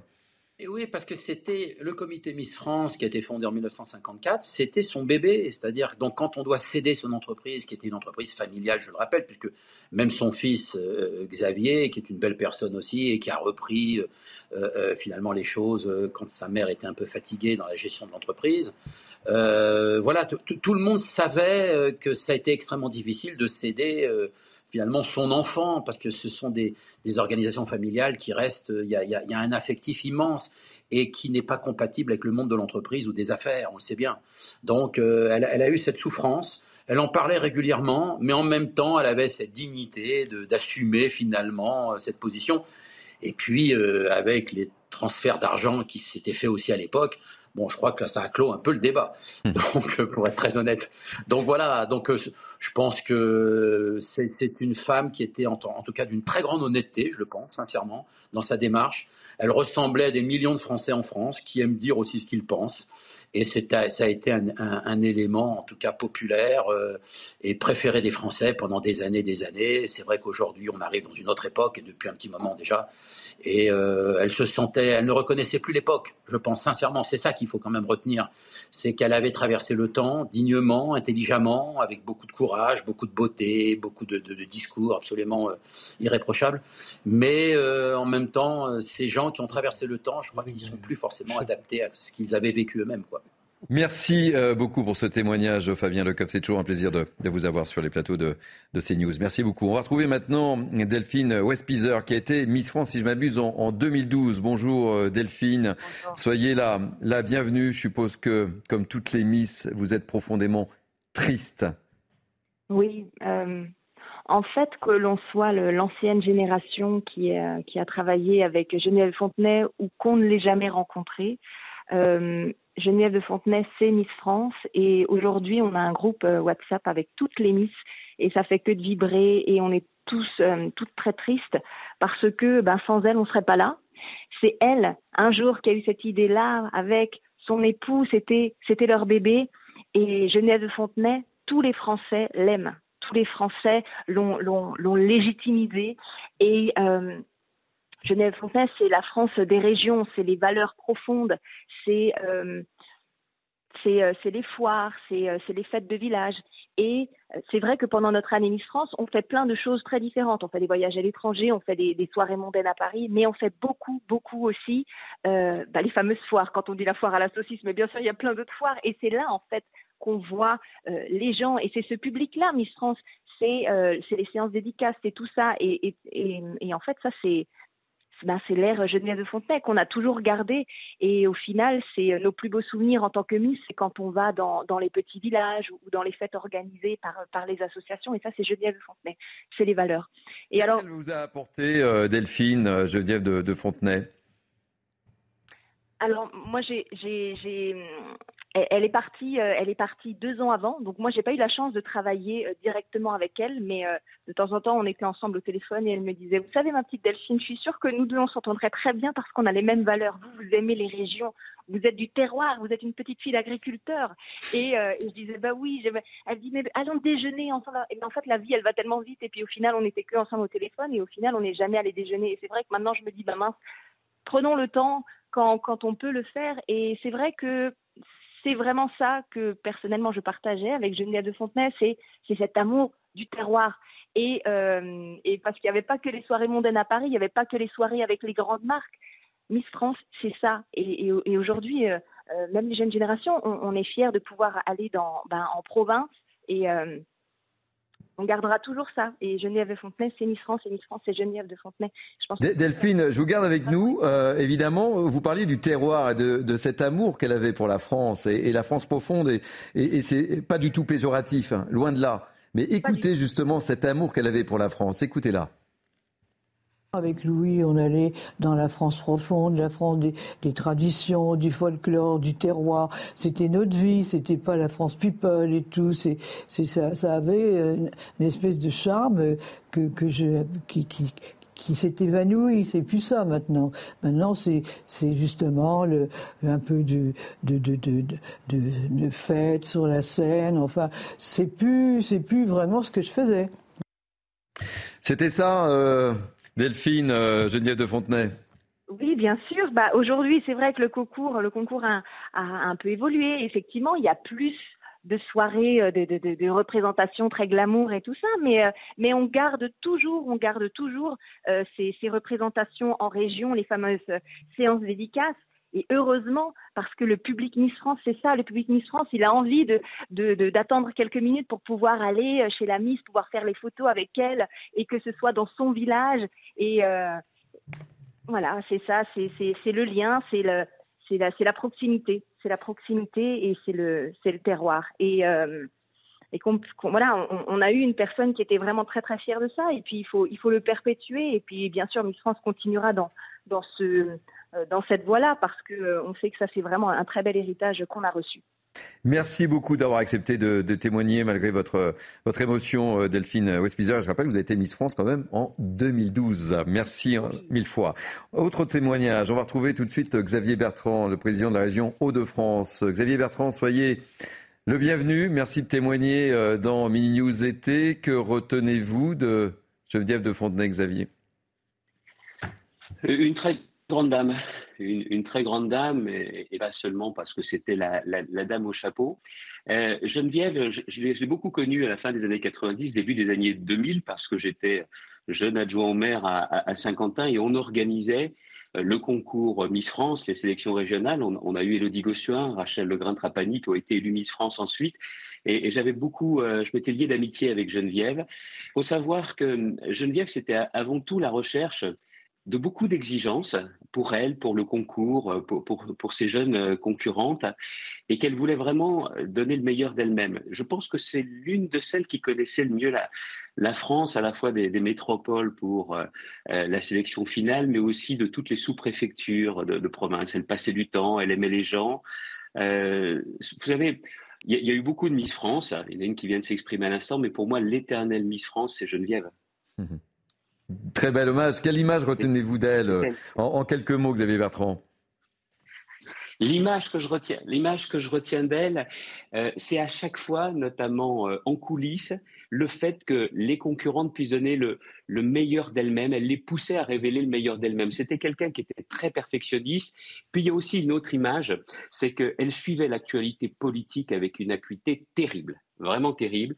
Et surtout, elle a toujours gardé une parole extrêmement libre.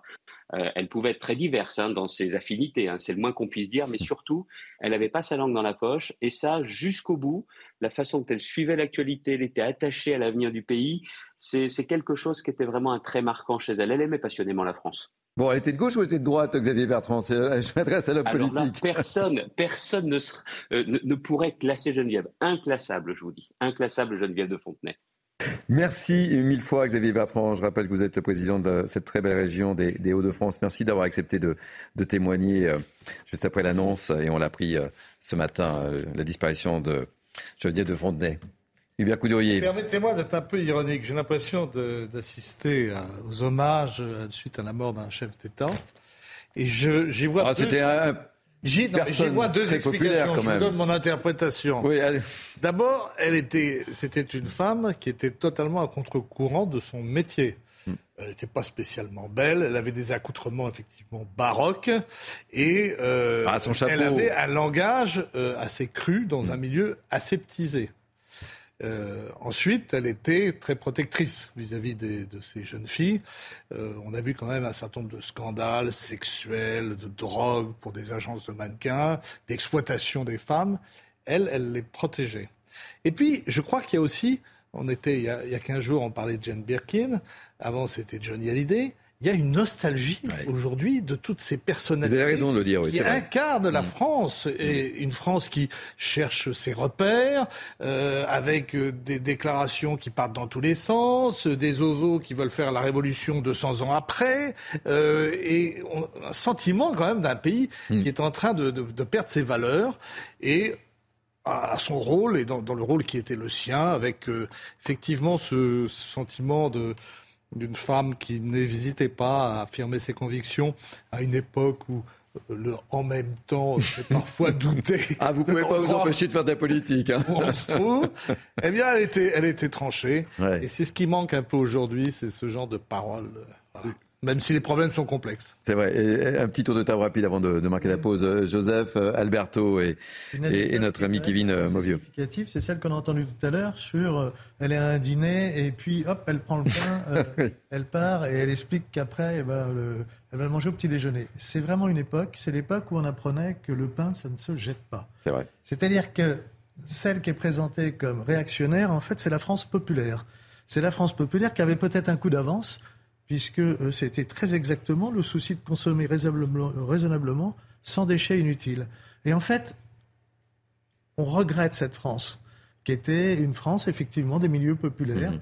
euh, qui faisait attention, euh, qui ne consommait pas trop. Et elle représente aussi cette France qui, vous l'avez dit, qui, disparaît, mais qui laisse une émotion de on a perdu quelque chose. Alors, elle n'était pas merveilleuse en mhm. tout point, cette France, mais elle avait quand même des bons côtés.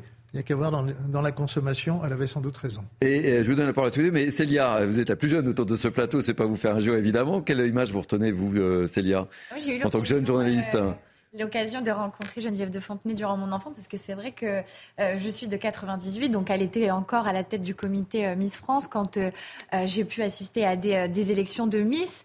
Et c'est vrai que bah, c'était la rigueur, cette femme qui incarnait aussi bah, l'élégance quand même, parce que au niveau de, de la mode, il y a toujours ce, ce côté où elle est, sans, elle est toujours avec son chapeau. Donc c'est une, dame qui a marqué euh, ma génération, les générations précédentes, et aussi, euh, voilà, pour, pour nous, euh, Miss France, c'est Geneviève de Fontenay. Il y a eu Sylvie Tellier également, mais, mais ça restera quand même Geneviève de Fontenay. Alberto et, Kevin, en, quelques secondes. sans doute, c'est la nostalgie.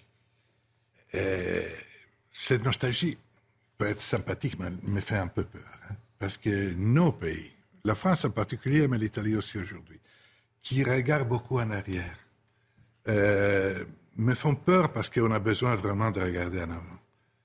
Et, donc ce sentiment de la nostalgie, cette perception de la nostalgie mérite de réflexion. Ceci dit, la chose qui me touche un peu est que tout le monde, tous les politiques disent ah était gauche caviar, l'autre était. voilà, si tu Alors, laissez-moi dire que la, femme au chapeau avait plusieurs casquettes.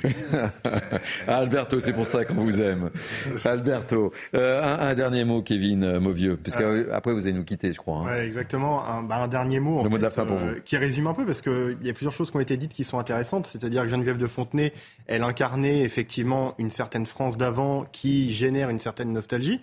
Et euh, ce que disait Florian Philippot tout à l'heure euh, avait un fond de vrai. À plusieurs reprises, il a martelé. Bon, c'était, je pense, un message politique. Le wokisme, le wokisme. Oui, le oui, ça, j'ai bien. Euh, j'ai pas relevé, hein, évidemment. vous, avez, noté. Et, mais je, je pense qu'il y a un fond de vrai, c'est-à-dire que quand il a dit qu'elle se reconnaissait pas dans la société d'aujourd'hui, c'est parce qu'elle incarne effectivement une France des valeurs avec l'homme, la femme. Et aujourd'hui, quand on entend des fois certaines interviews de personnes qui se mm. sentent casseroles, ni homme ni femme, mais casseroles, bon, ça pose question. Donc il y a cette nostalgie-là et le côté rigueur aussi, dont certains Français peut-être manquent. Et je rejoins du coup ce que vous disiez, elle était très protectrice avec les Miss. Et euh, mais en fin de compte, c'était une maman. On lui pardonnait tout. On lui pardonnait, tout. C'était une maman un peu sévère, mais qui ferait du bien des fois à certains. Merci pour euh, ce témoignage. On va marquer une pause. On va se retrouver dans, dans quelques instants, évidemment, pour la dernière ligne droite de Billy News été. À tout de suite. Le temps passe très vite, il est quasiment 12h30, c'est Mini News été jusqu'à 13h avec mes invités pour commenter cette actualité. Évidemment, on l'a appris avec beaucoup de tristesse, la disparition de, je, le disais, de, de Geneviève de, Fontenay. Beaucoup d'hommages, évidemment, tout au long de cette journée sur l'antenne de CNews. Avec moi pour commenter euh, cette actualité, Hubert Coudurier, Joseph Tounel et Alberto Toscano.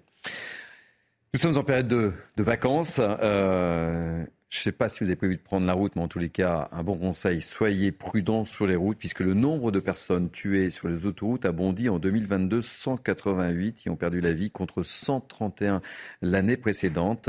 Alors les causes, souvent les mêmes, hélas, hein, l'alcool, les drogues, les médicaments figurent parmi ces causes, et certains spécialistes dénoncent également le comportement dangereux des automobilistes. On va voir le sujet de Mathilde Couvillère-Flornois et on sera juste après avec Michel Ponce, représentant de la Ligue contre la violence routière, qui nous fera part de sa réaction. Et tout de suite, Mathilde Couvillère-Flornois.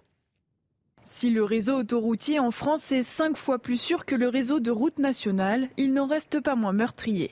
En 2022, 188 personnes ont perdu la vie sur l'autoroute contre 131 en 2021, soit une hausse de 43 pour ce représentant de l'Association des sociétés françaises d'autoroutes, cette augmentation est due au mauvais comportement des conducteurs. Une partie de ces décès sont euh, liés avec euh, des comportements parfaitement inacceptables. Euh, le premier facteur, sur les autoroutes en tout cas, le premier facteur d'insécurité routière, c'est la consommation d'alcool, de drogue ou de médicaments, qui signifie une conduite à risque parfaitement assumée par une frange des conducteurs. La vitesse, elle, est la deuxième cause d'accident mortel sur l'autoroute. L'inattention, avec l'utilisation du téléphone portable, cause dans 17% des cas des accidents mortels. Et enfin, la fatigue tue dans 16% des cas. Pour Christophe Boutin, la sortie de la crise sanitaire a probablement accentué la prise d'alcool et de drogue au volant. C'est un contre-coup euh, des restrictions qui ont été euh, vécues euh, avec difficulté par les Français lors de la crise sanitaire sur ces deux dernières années, ce, facteur est redevenu le, facteur principal. Au total, sur l'autoroute comme sur les routes de campagne, ce sont plus de 3200 personnes qui ont perdu la vie en 2022. Bonjour Michel Ponce, euh, bienvenue sur l'antenne de, CNews euh, et, de Mini News été. Je rappelle que vous êtes le représentant de la Ligue contre la violence routière. Comment vous expliquez ces chiffres, Michel Ponce? Bah, cette extrême dégradation de l'accidentalité constatée sur les autoroutes est très préoccupante alors que ce réseau, comme l'a dit votre journaliste, est réputé comme le plus sûr en termes d'infrastructure. Le sujet des comportements est donc clairement au centre du problème. Les comportements déviants sur autoroute ne sont pas le fait d'une infime minorité. Le rapport 2023 de l'Observatoire SANEF des comportements sur autoroute constate par exemple que 51% des automobilistes roulent à plus de 130 km/h la nuit. 39% des automobilistes sur la voie du milieu, sans se rabattre. Et le pourcentage monte même à 50% le week-end. 39% ne signalent pas leur abattement. 26% quart des conducteurs roulent trop près, à moins de 2 secondes du véhicule qui les précède. Et 9% roulent à la fois trop vite et trop près. Donc les comportements sont à l'évidence au centre du problème. Vous avez vu le, reportage que, l'on a réalisé. Une personne évoquait la sortie de la, crise sanitaire. Est-ce que ça fait partie des explications aussi? Les gens se sont-ils lâchés? Je crois que euh, ce qui euh, surtout c'est le manque d'une véritable, une véritable feuille de route de la part de l'État qui permettent d'inverser la tendance et atteindre les objectifs fixés. La sécurité routière est trop devenue une variable d'ajustement d'une politique globale euh, du gouvernement, alors que l'objectif de l'État, je tiens à le rappeler, est de diviser par deux le nombre de morts et de blessés graves sur la décennie 2020 et 2030. C'est quelque chose que l'État a acté, mais n'agit pas pour cela. On ouvre le débat avec euh, nos grands témoins du jour, Hubert Coudurier, Joseph Tounel et Alberto Toscano. Hubert Coudurier. Bon, alors il faut quand même remettre les chiffres en perspective. Euh, la violence autoroutière, les morts sur la route euh, dans les années 70, c'était 16 000. Hmm. On est tombé à 3 000, aux alentours de 3 000. Grâce d'ailleurs à l'action de Jacques Chirac, dont on disait à la fin de ses priorités, qui ne faisait rien. Il a quand même fait le plan anti-cancer, hmm. il a dit non à l'invasion de l'Irak et il a fait la prévention routière. Et le plan Donc là, aussi on signale 188 ou 181 morts. 188. Bon, c'est peu par rapport au réseau autoroutier dans son ensemble. Mais effectivement, il y a une augmentation. Tout le monde voit, hein, en conduisant, des gens qui dépassent par la droite, des gens qui roulent vite, même quand il pleut. Donc, il n'y a, qu'une seule méthode, c'est la répression. Alors, l'éducation, un peu d'éducation, des messages bien ciblés, et la répression. Il n'y a que la peur du gendarme qui est efficace on vit quand même dans une société qui est de plus en plus sécurisée. Il ne faut pas non plus euh, l'oublier. Mais ce monsieur que nous venons d'écouter, il joue son rôle, qui est un rôle de. C'est les représentants de la Ligue contre la violence routière, donc il y a les chiffres, évidemment. Hein. Absolument. Joseph Touvenel. Non. D'abord, je crois plus que l'appel à l'État aujourd'hui, c'est la responsabilité personnelle. Euh, il y a beaucoup de monde sur les autoroutes. Effectivement, c'était dit, il y a deux fois moins de morts euh, qu'il y a 20 ans. Donc il y, a un progrès mais euh, il y a eu plus 7% d'augmentation du trafic entre 2021 et 2022, plus 43% euh, de décès. Donc il y a un problème. Et quand on regarde les chiffres, euh, alors les chiffres en tout cas de l'Association des sociétés françaises d'autoroutes qui donnent en premier lieu l'alcool. Alcool, drogue, médicaments, c'est 23%, nous disent-ils, avec une majorité de moins de 35 ans. Et pour l'alcool, c'est 0,5 mg par litre de sang, une personne sur deux dans les causes d'accident a plus, plus de 1 gramme 2. Je ne sais pas si vous voyez, c'est mhm. énorme. Donc ça, c'est vraiment des responsabilités personnelles. Comme la somnolence ou la fatigue, 18% des accidents. Euh, la présence de piétons sur les autoroutes, 17% des accidents mortels.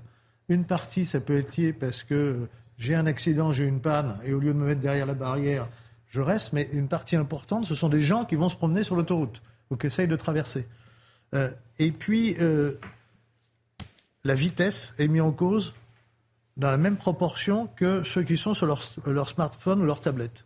Et donc, pour moi, ça veut vraiment dire, ce sont, il y a des conducteurs, c'est une responsabilité personnelle, ça passe par l'éducation. Alors, la répression, euh, évidemment, mais, mais l'éducation. c'est mhm. évident, les, mauvais gestes qui étaient, qui étaient donnés, qui étaient, qui étaient listés, c'est vraiment un problème d'éducation. Et peut-être qu'il faudrait changer un peu notre système de permis de conduire qui devient un truc abracadabrantesque sur euh, savoir euh, comment la voiture va consommer, etc., pour mieux apprendre à rouler sur les gestes essentiels, type je mets mon clignotant. Alberto Toscano, vous êtes le plus français des Italiens, le plus italien des Français. Si on fait un parallèle par rapport à l'Italie que vous connaissez bien, quel regard portez-vous un peu sur, sur ces chiffres? Parce qu'on dit qu'on roule vite aussi en Italie. Hein. J'étais à Rome il n'y a pas très longtemps, ça roule vite. Hein. Et surtout, nous, nous tous, euh, conducteurs normands, quand on va dans un autre pays que le nôtre, on a la tentation de, de, de respecter moins les règles. J'ai des amis français qui me disent, quand j'arrive en Italie, je fonce, je fonce, je fonce sur l'autoroute. J'ai des, Italiens qui me disent la même chose que quand ils arrivent en France. Nous, on croit qu'en dans un autre pays, on est quand même libéré de certaines contraintes. Et là, on peut mourir pour ces erreurs. On peut mourir à cause de cette mentalité. Donc, il faut éduquer. Il faut comprendre, il faut d'ailleurs aussi le, côté répressif à, sa responsabilité. Euh, autrefois, un PV qui était pour excès de vitesse sur l'autoroute italienne n'arrivait pas au conducteur français ou allemand. Et, même chose pour, euh, en Italie pour un conducteur, en France pour un conducteur italien. Il faut faire en sorte qu'il y ait plus d'efficacité même de ces systèmes de, euh, hmm. de punir ceux qui font des excès dans un autre pays. Et enfin, il faut effectivement éduquer, éduquer et encore éduquer. Je crois que les chiffres, bien qu'inférieurs, le chiffre des victimes totales mhm. de la route, euh, bien qu'inférieurs aux années 60, 70, 80, sont toujours inacceptables. 188 morts sont 88, morts, de trop. Sans doute. Hein. Dernière question, Michel Ponce, qu'est-ce qu'on fait? Qu'est-ce qu'il faut faire? Eh bien, surtout, on demande à, euh, à l'État de faire le nécessaire. L'éducation dont vous avez parlé est en effet un axe euh, prioritaire. Une certaine répression doit être là, mais encore une fois, ce qu'il faut arriver à voir, c'est des comportements qui changent. Et ces comportements qui changent, il faut les suivre. Les causes d'accidents sont une chose, les comportements rapportés par l'Observatoire de, de, la SANEF sont quand même aberrants.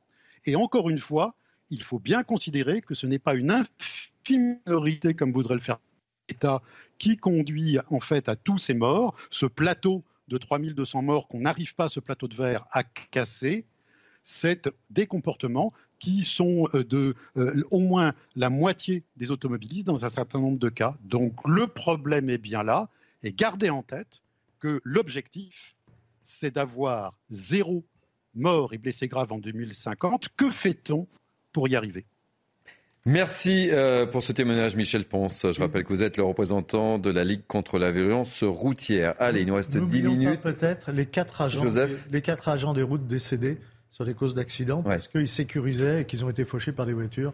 Euh, voilà. Il y a aussi des gens qui travaillent qui risquent. Effectivement. Et vous avez raison de, le souligner, euh, cher Joseph. On va terminer par le pape François. Vous l'avez vécu en, direct. Il s'est posé ce matin à, Lisbonne. Euh, il va participer, vous le savez, aux Journées mondiales de la jeunesse, un événement majeur au sein de l'Église catholique. On en a parlé. Un million de pèlerins sont attendus d'ici la fin de la semaine. On regarde le reportage de Marie-Liesse Chevalier et on sera en direct dans quelques instants avec euh, Canton et Victor qui participent à ces JMJ à Lisbonne, qui nous diront comment les choses se passent, qu'est-ce que ça leur apporte et l'importance de, de vivre ces JMJ aux côtés du pape. Mais tout de suite, Marie-Liesse Chevalier. Un million de jeunes catholiques rassemblés au Portugal pour les Journées mondiales de la jeunesse, une aubaine pour certains commerçants. Fernando tient une pâtisserie à Lisbonne et il a tenu à s'adapter à cette nouvelle clientèle. On faisait déjà des biscuits avec des effigies de dessins animés pour les enfants du style Spider-Man ou Batman. Et en rigolant avec le chef pâtissier, on s'est dit pourquoi pas le faire avec la tête du pape? On a utilisé des portraits du pape, de nombreuses photographies. Avec ses sablés à l'effigie du pape François, Fernando espère donc augmenter ses ventes. Je suis sûr que durant la semaine, nous allons doubler la recette quotidienne. Et en termes de visibilité, cela va être fantastique pour notre capitale Lisbonne et pour le Portugal tout entier. Le tourisme au Portugal se portait déjà bien. Cette nouvelle visibilité avec la visite du pape va encore l'améliorer. Au-delà de la restauration, c'est également l'hôtellerie et les transports qui devraient donc profiter pleinement de cet événement. Allez, chose première, chose due, on va retrouver tout de suite euh, Emeline Canton et, Victor. Bonjour à tous les deux, soyez les bienvenus dans Mini News été. On est très heureux de, vous accueillir. Emeline, je m'adresse peut-être euh, à vous. Euh, quelle est l'ambiance sur place? Le, fait que le pape se soit posé ce matin, je pense qu'il y avoir une ambiance un petit peu euphorique aussi, non? Racontez-nous, on veut tout savoir. Oui, c'est la folie, il y a toutes les nationalités qu'on croise dans les rues, tout le monde chante, tout le monde se parle. C'est génial, on est tous euphoriques de rencontrer le pape. Donc, euh, ouais, on a trop hâte de le voir. Ça se voit en tous les cas. Victor, Victor, est-ce que vous êtes aussi euh, euphorique, euh, Emeline? Ah, On est aussi euphorique tous les deux. Là, en ce moment, ce matin, on était avec des, Argentins, pour vous dire, dans le métro, qui criaient la joie. Ah, on, vous on vous entend moins bien, Victor. On vous entend moins bien, nettement. On a, on a crié la, joie d'avoir le pape avec nous, d'être ensemble avec des, Argentins ce matin, là, dans le métro. On sort tout juste du métro et les personnes sont euphoriques à l'idée de, vivre ces moments avec le, pape François qu'on a la chance de recevoir ici. Et Emeline, en, quoi c'était euh, important pour vous euh, de participer à, ces JMJ Oh, il fallait, il fallait être là parce que les JMJ, c'est quoi? C'est tous les 4 ans et... Tous les 6 ans Tous les 6 ans parce que c'est une fois sur deux en Europe. Donc c'était maintenant ou jamais. C'est quand même un événement de dingue. Ça rassemble un million de personnes du monde entier, de plusieurs religions. Enfin, c'est vraiment incroyable. Et voilà, je pouvais pas manquer ça. On est juste à côté, Lisbonne-Paris. C'était, c'était impossible de manquer ça. C'est la première fois que vous participez au JMJ Oui. Oui. Et alors? J'ai déjà fait Cracovie ah il y a 6 ans, en 2016. Ah ouais. Mais, euh, mais là, c'est extraordinaire. Parce ah, je m'attendais pas à ça. Hein. Il y a des gens partout, tout le monde se parle. Qu'est-ce qui vous a le plus marqué, euh, Emeline? On vous sent très, très, très enjouée. Qu'est-ce qui vous a le plus ah, marqué depuis votre arrivée? Racontez-nous. Euh, les échanges de petits cadeaux entre pays. Alors, euh, Victor, il a un bracelet de l'Italie. moi, j'ai donné des tours Eiffel à des Argentins. c'est ça, c'est trop bien. En fait, partage des cultures, ça, j'adore. Je vous garde avec nous. Euh, on ouvre le débat avec nos grands témoins. Ne partez pas surtout, hein, vous restez avec nous. Hein. D'accord. Oui. Joseph euh, Touvenel, Hubert Coudurier, euh, Alberto, ça fait plaisir à voir dans ce contexte où on traite une actualité qui est pour le moins pas très très très très très positive. Ça fait plaisir. voir ce, sourire de, de, ces deux jeunes. C'est comme Souvent, les rassemblements de jeunes, c'est plein de vie, c'est plein de joie, et, tant mieux si la jeunesse euh, rigole, se retrouve, échange, etc. C'est une bonne chose, mais là, il y a aussi une autre dimension. Euh, Figaro a fait une étude sur la génération Lisbonne. 24% de ces jeunes, en tout cas pour les Français, disent qu'ils vont à la messe pratiquement tous les jours. En 2011, c'était 6%. Et donc, il y a un retour vers le sens du sacré, à la fois dans la joie, mais il y a un retour sur quelque chose qui est très profond. Et 50 9% de ces jeunes disent voient l'Église comme un phare qui montre le chemin dans les ténèbres. Eh bien, si dans la joie, ils peuvent la partager et voir la lumière dans les ténèbres, alors c'est magnifique. Coudurier. Bon, Freud disait la religion est l'opium du peuple. C'est vrai que dans nos vieilles civilisations, euh, vieilles républiques, euh, elle a perdu de son enracinement, mais les JMJ ont donné un coup d'accélérateur formidable en termes d'image, de, de, vitrine. Alors bien sûr, euh, c'est plutôt dans les, euh, en Amérique latine, euh, en Asie ou ailleurs que la religion est la plus, la plus enracinée, la plus forte. Mais malgré tout, c'est vrai, il y a une, une, tendance de, de, renouveau chez les jeunes, et même en France et en Europe, qui est incarnée par ces, ces JMJ. Et dans une période où effectivement on est recherche de repères, de mm. sens, euh, ça contribue effectivement d'une manière positive euh, à, à, la vie de la société. Alberto Toscano. je profite de mon temps de parole pour vous prier de poser une question. Mais je vous en prie. Mais posez, posez votre question, je vous en prie, Alberto Toscano. Elle a des souhaits, des demandes à faire au pape pour qu'il change quelque chose dans l'Église?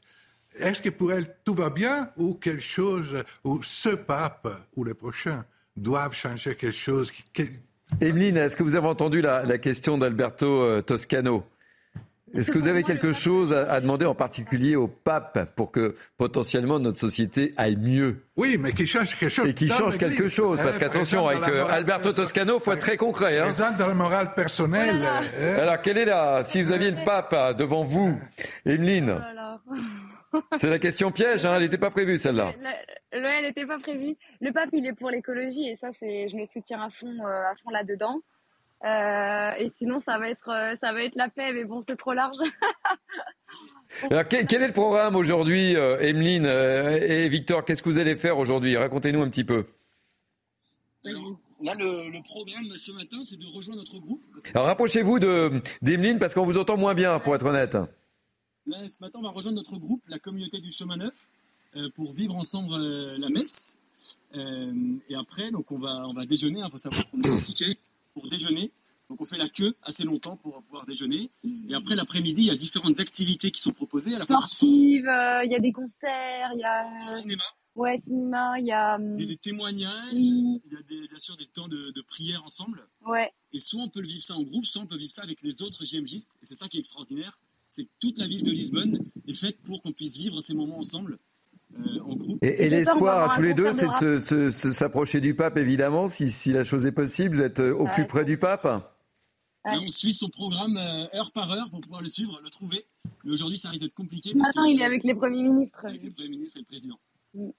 Bon, bah écoutez, merci, euh, merci mille fois d'avoir accepté de témoigner et votre enthousiasme fait plaisir à voir en tous les cas, hein, Alberto Toscano. Je ne sais pas si vous avez eu la réponse totale, hein, mais... Euh, Evelyne va m'envoyer un SMS pour me donner une réponse plus... L'absence de réponse à Alberto est très intéressante en soi. C'est ouais. que les problèmes internes de l'Église, l'organisation interne de l'Église en tant que société humaine, en fait, intéresse assez peu ces jeunes. Ce qui les intéresse, c'est la foi qui les porte. Euh, c'est l'Église au sens noble du thème. Ça ne veut pas dire qu'il n'y a pas des problèmes internes. Moi, je ne parlais pas d'organisation. De, moi, je parlais d'autoriser la pilule, autoriser hmm. le mariage de prêtres, changer des choses dans ce sens-là, ouvrir l'Église. Est-ce que c'est l'ouvrir ou est-ce que c'est le faire C'était une question. C'est plus la même Église. Non, non, mais je fais Bon alors. Pas pour faire le débat maintenant. C'est une question. Alberto, je vais donner votre 06 à Emeline. Voilà. Hein voilà. Et puis elle vous, elle vous apportera une réponse plus, euh, plus complète. Son compagnon est jaloux. oui, parce que son compagnon, je le connais. Euh, voilà. Euh, merci en tous les cas. On arrive au terme de ce mini news été. Merci de nous avoir été fidèles. On pourrait peut-être voir une image de la dame au chapeau qui nous a quittés aujourd'hui, à qui on a rendu hommage. On continuera de rendre hommage à Geneviève de Fontenay sur, de Fontenay sur, sur l'antenne de CNews tout au long de cette journée, évidemment. Merci Hubert Coudurier, merci Joseph Tounel, merci Alberto Toscano. Euh, je remercie également Kevin Mauvieux qui nous accompagne 1h30. Merci Harold Iman, euh, Thomas euh, Bonnet et Célia Barotte. Merci également à Abiba Mguizou qui m'a aidé à préparer cette émission si fidèlement. Patrick Urban, Antoine Estève. Merci aux équipes de la programmation, Jacques Sanchez, Nicolas Nissim, Louis Lallemand. Je n'oublie pas Louis Lallemand. Merci aux équipes en alors, je cite tout le monde. Tout d'abord, joyeux anniversaire à Nicolas Bayet, qui était à la réalisation. Vous préparez la petite bouteille, les petites, les petites bulles. Euh, voilà, je dis, je ça, je dis rien. Merci Nicolas. Euh, au son, c'était Marc Fontaine. À la vision, c'était Ludovic Liebark. J'oublie surtout pas. Vous pouvez revivre cette émission sur notre site cnews.fr. Dans quelques instants, on se retrouve avec l'ami Michael Dorian pour euh, la petite passation. Et Patrick Urban, eh ben, je ne l'ai pas oublié, ma chère Abiba. Je l'ai dit. J'ai dit Patrick Urban. Allez, on se retrouve dans quelques instants avec Mickaël Dorian, juste pour euh, la petite passation entre lui et moi. À tout de suite, passez une belle journée. Moi, je vous retrouve euh, évidemment demain à 11h. Soyez fidèles à ce rendez-vous.